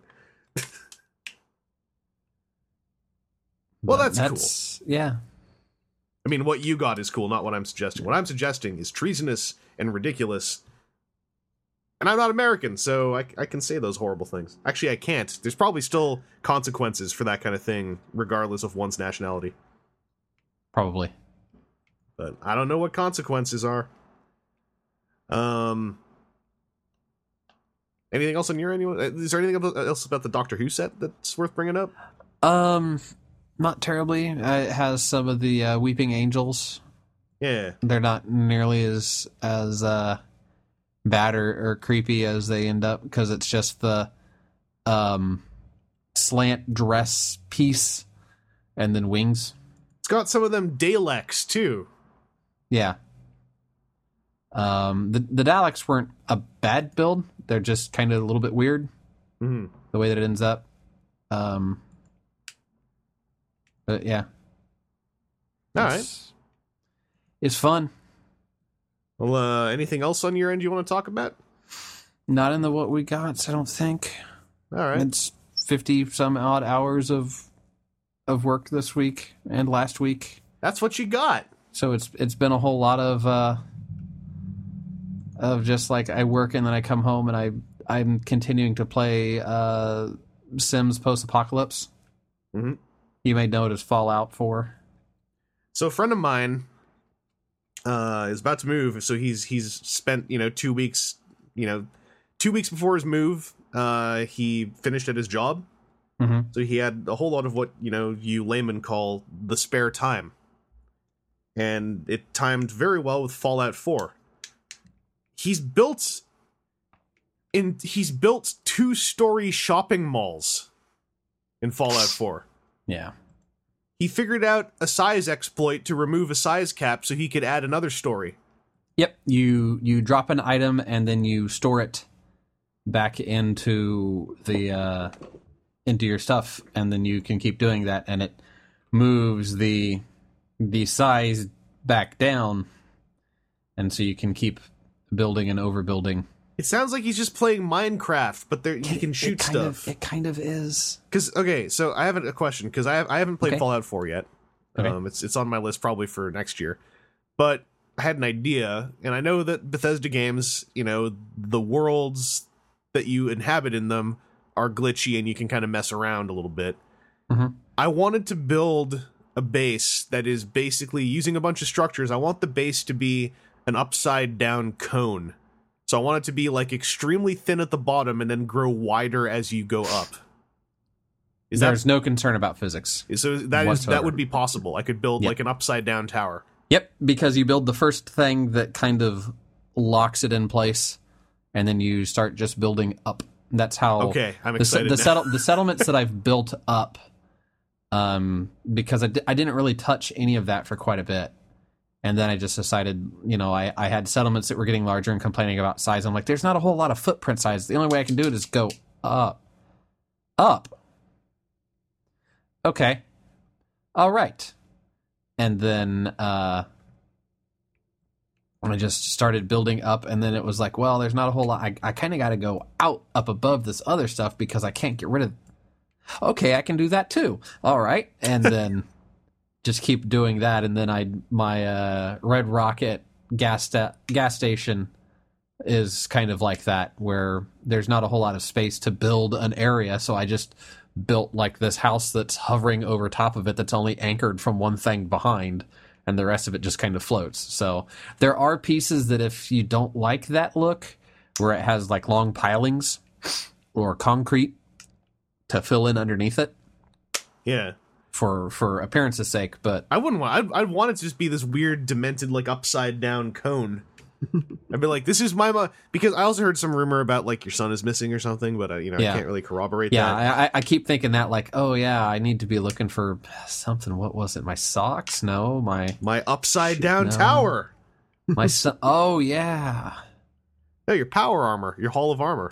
yeah, yeah. That I've built as well. Four stories tall, five bays wide, and it's almost entirely full. Your son will be so proud when he finally sees it. Be like, no, it was okay that I lived in slavery or whatever it is that happens in Fallout 4. That's not actually what happens, right? Like, I actually have no idea. I don't want to spoil things for you. I'll be good. All right. well, that's great. I'm uh, looking forward to playing and breaking that game horrifically. Um, Just kept reminding me of the thing I built in Minecraft, which is like an upside down black pyramid. well, now go do it in Fallout, where you know it's like Minecraft was the beta, Fallout is the end result. It's the exact design process they used. Exactly. Uh, Aaron, is that is that all on your end? Yeah. And uh, TJ, anything off topic you'd like to talk about this week? Uh, I can go through a few things. All right. It's I had stuff reserved from previous weeks because I'd just gotten way too much crap coming in. Story of my life. Uh, what Mhm. what's some of the crap? Some of the crap. Yeah. Um, I got this big foam He-Man sword for starters. From where? Uh, big uh Big Bad Toy Store, like a company called Disguise, apparently is making like very in like very cheap prop stuff for like popular games and pop culture things. All right. So, like they did a, they did a bunch of like the recent Power Rangers stuff in like soft foam that you can bash around. You know, kids aren't going to you know crack each other's skulls with them or anything. They just aren't trying hard enough? They aren't trying. Yeah, of course not. Uh, like they did Prime's they did Prime's uh sword from the last movie. Oh, really? Yeah, If if I because I can talk myself out of foam weapons really fast, so it's no problem for me. But if I couldn't, then I probably would have one of those by now. No, but uh, the one I grabbed was like the old school He-Man power sword. The one looks like it like literally looks like a giant version of the accessory that comes to the original toys. Yeah. and I've wanted that for years. Like I wanted one of the that that's the like that's that's the fantasy sword I grew up with. Like I wanted something like that, and for like for whatever reason, I can get like swords of omens and all kinds of like replica. I can get any kind of like any sword from Legend of Zelda in umpteen different forms and colors. I can't get it. I could never get a He-Man sword, which was bizarre to me. But now, I have this big stupid foam one. that's right. Arguably better than any other you could have had that would have like you know some some kind of chump material that could break. Yeah. Who'd want one out of metal? You know, like a you know, like a real sword. Oh anything? no, I scratched my metal sword. You can't scratch foam. You kind of can on this because No. like the outer, like the the way they got the silver and the way they got it nice and smooth. There's like this skin of stuff on the outside. I have no idea what it is, but it, Ew, that sounds kind of gross. we stretched a skin over the foam so it looks a little bit more like a real sword. It looks like an outer layer just to get the metal coating and to get it smooth, but it, it does peel in some spots. Ew. Like it looks like it literally looks like like uh when you were sunburnt as a kid and it started peeling on your on, on your skin just like in little bubbles it starts and then just kind of gets rough around the edges. And that happened to me once uh, when I was at a water park in grade seven. Mhm. and I did exactly what you're not supposed to do because I am one of those people when I see a loose thing, I need to pull on it. And so I had bad sunburn on the back of my shoulder. Mm-hmm. I almost hurt my neck trying to pull at it in the mirror Yeah. because I was like, I can't have all this stuff scratching on the inside of my shirt because it, it was messing with. I don't know what you even call it. It was giving me like like hackles up my spine, and I was like, I need it to be smooth. But luckily, because it was on my back, I couldn't actually be an idiot and I start ripping plates of skin off of my back. Fun. But I tried. Listen, at least I didn't say degloving. That would start a whole thing. yeah, no, don't, Uh. don't go. Uh, yeah, Here comes Aaron. Aaron's like, degloving? What? You're the one, right, Aaron? You have all your degloving Yeah. stories? Yeah. Yeah. Don't share them. Just leave it alone. I want I didn't want to open the can of worms. I just wanted to kind of finger the lid and smell it a little bit. Ugh. Don't say open and finger during this conversation. Let's talk about fingernail. No. No, Uh, no. So how do we get onto this? How do we start talking about this? My sword has a skin, Right. Okay. and you just completely. Never mind. So, uh, off topic. What'd you get this week? Off topic. Uh, my D Arts War Greymon. Is that the reissue that I remember people getting excited about? Yeah, this yeah this is the second one. I know because it only cost me thirty dollars. Yeah. Uh, is he still? Does he feel good? Like, does he not? Because uh, I don't think it's ever happened, but he doesn't feel like this is the th- second or third run of a toy. Uh, he feels good to me. Okay. Like I know a lot of people like for some reason I gave this toy a review and a lot of people in the comments said that like oh no people said the to- joint tolerances on it were junk and like mine's fine. Oh. Like I have no idea what you're talking about. Yeah, I mean, I'm not. I'm not coming with any any preconceived notion because I, I I know nothing about the Digimon D arts, but uh, no, that's good that he still feels good because I mean that's I've I've rarely seen that be a problem with reissue Bandai collector stuff, but Yeah, for yeah. Oh, I remember like how many runs of like punch hoppers and kick hoppers did they do for figure arts? Just back and forth. One gets released and the other one gets re-released, and they all seem fine. yeah, Uh, beyond that, like it's it's like it's a it, it's basically a figure art. They just called it a different thing for a couple of years. yeah, Uh, it's you know, the art- the articulation's really good. The paint's really good. It's loaded in like Bandai gold, and it's really pretty. Mhm. Uh, yeah, it's like not a whole lot to say. Like accessory wise, he's disappointing because all he comes with is this little fireball. And if you have ever seen like the original Digimon, this character is known for throwing what looks like those giants, uh, like spirit, like season ender spirit bombs Goku would throw around. Yeah. This is the kind of thing he just summons up in one second and just hurls at people. That's I, I recall seeing him like holding a thing in his big like goofy looking claws. Yeah. So like the fact is like this it looks like he's throwing a sun and what you get is like this tiny little swirling fireball to stick between his claws, which is kind of a letdown. Yeah, But you'd have to include like a beach ball or a or something to like match this actual size. Someone tell Tamashii Web yeah. made to order beach balls. I only have uh, as far as like monster D arts. I think I still only really have Mewtwo. Did he become rare? Um maybe Yeah, I never checked. I just remember because he's the only Pokemon I really care about. What with him being the final one and all. Um, uh, your Mewtwo did come with number 151. You realize this, right? He came with an accessory.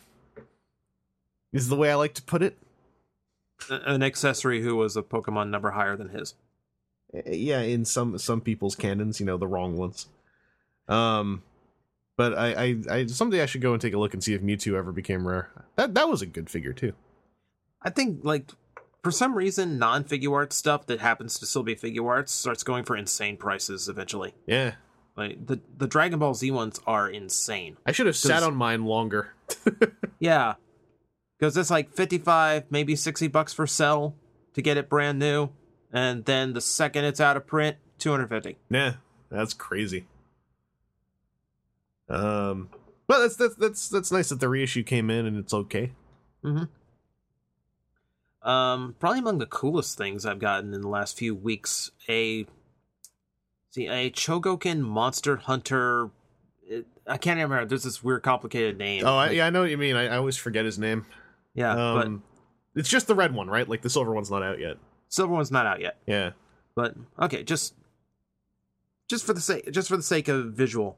So it is the mon is like the hunter from Monster Hunter in like the red armor that he's always shown in. Mhm. You know, and it's like it's super spiky, it's super shiny. It doesn't look like the armor in the game in that it doesn't look like it's made of animal hide at all. It looks like solid steel armor. It just happens to have a ton of spikes on it everywhere. And should you get bored of this guy, his shield and his sword, and his shield and his sword that can become a great sword, which is awesome. Mhm. Uh, should you get bored of that, he happens to transform into a dragon. Yeah, that toy was on my radar for a while just because it looked kooky. Oh, it kind of is. Like, it's not a bad transformation. Um, it's a little weird just because you've got to shift a lot of things. Like, it's a lot of like shift things around just for the sake of moving them out of the way and then put them back. Oh, okay, so lots of redundant movement. Um, some redundant moving, kind of, yeah. Uh, No, my, my question about him was like, I mean, aside from the obvious parts, like you know, there's parts you pull off and put back on, but is there is there is the main meat of it still like a connected transformation? Um, it does feel it feels very uh, it it does kind of feel like a transformer in that the only real thing that you take off and is not a separate component to the transformation is the tail. Oh, cool. So yeah, that's typical Beast War stuff. So like it it forms a really solid figure. It is gorgeous. Yeah, Like it's just metallic red and silver in like the most perfect shades, and it. Uh, uh, I I I don't even want to play with it. I just want to. I just want to have it at a place where I can stare at it, and just be reminded how cool a toy can look. well, he that toy was kicking around for a while, and I imagine that that silver one might as well. You should just get two silver ones. So you have like the play one and then like the spare one. I always did that with repaints. I had I had my one that stays on display. I don't ever want to break, and then I had my beater. Yeah, This is just meant to be rude to. yeah. You should get you should get your rude Monster Hunter man. just like whack him around. Maybe if HLJ puts that one on sale too, because I ain't I ain't spending like ten thousand yen on another one. Yeah. The silver one is gorgeous, but yeah, I'm not doing that just for one. Like depending how he turns out, that that's actually a thing I was thinking about with that MakeToys tailgate that just came out. I haven't handled them yet, but like small, well done toys are the ones where I always get tempted to like just get a beater to like just keep in my pocket. I still haven't done it yet, but several have gone on my radar, and that that's the newest one on my radar.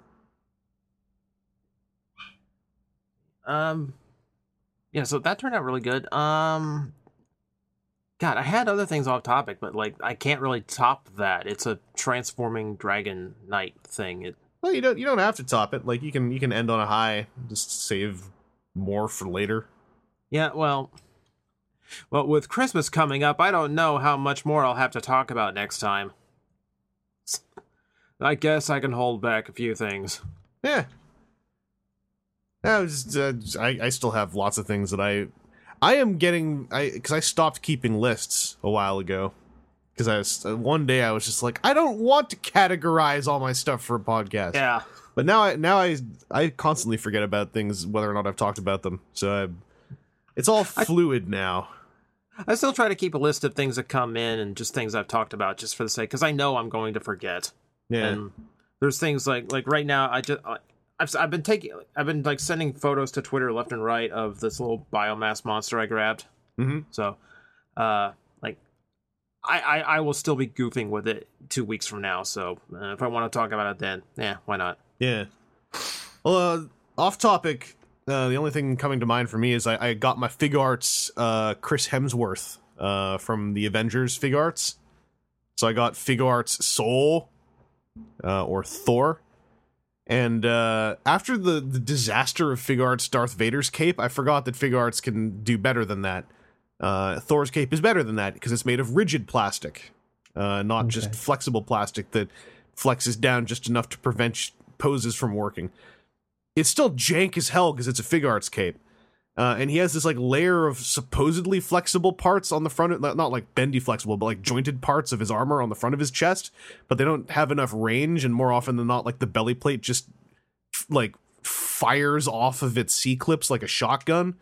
um, and then all these layered parts of, of you know layered costume and cape around his torso mean that from the side his torso looks like a box and it feels like a big thick box uh, so it feels like he's super heavily armored even though he technically isn't.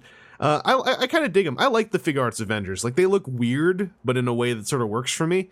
And uh, the, the Chris Hemsworth Thor, his weirder thing, he has the same weird kind of thing that Captain America had, where you can peel his head apart, and he has like three different sets of neck sockets with little beady eyes attached to them, and then the other like one's looking forward, the other two are looking left and right. The one that's looking to the left looks really weird because the pupils are huge, and like I don't know, it's it's it's on- hilarious toy. on some of that stuff, like all my Mega Man have interchangeable faces, and I don't. I kind of gotten used to it, but if it actually looked like an actor, I think it'd really creep me out to do that. Oh yeah, especially because you can just leave the eye parts out and then have like the eye sockets gouged out on this oh, actor's oh, face. Oh God! so they're weird toys, and it looks. I mean, it looks like they're going to do more, but for, for now, I've got you know the four. I've got Hulk, Iron Man in his newest cool armor. I got Cap, and I got Thor, and they're neat.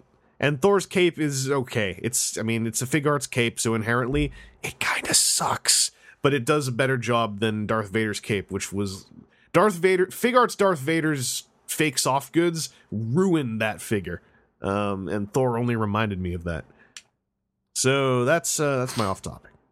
I think. Did I do off topic and then ask you guys and then say I'm going to do off topic? I'm just realizing I might have done that. I don't think I did. You didn't tell us about Thor before. Okay, yeah. So new stuff anyway. You kept a list. I who who does that? Suckers. That's who. Uh that's a podcast. Uh thank you all for tuning in. Thank you TJ and Aaron for joining me. We're going to be back with uh, some more podcasting after this uh with Transformers and things happening. And the holiday season coming by and the sun setting at like 4 in the afternoon and all those wonderful December things. So uh stay tuned for more of that. I can't think of any big Transformer stuff that might be happening. I think we're aside from us all having things to talk about with you know, with the holiday season passing and ideally everyone getting a gift from somebody in a perfect world. Who knows if that'll actually happen? Um, we're just gonna keep cruising. News will happen. Things will come out. We're gonna talk about them. Stay tuned for that. Until then, jingle, jingle, jingle. Stay. I can't think of a word that rhymes with jingle.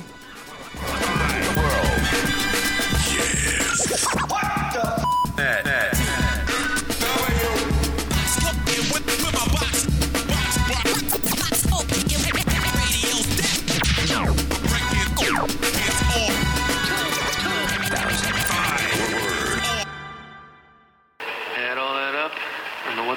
means, but you got some badass perpetrators, and they're here to stay.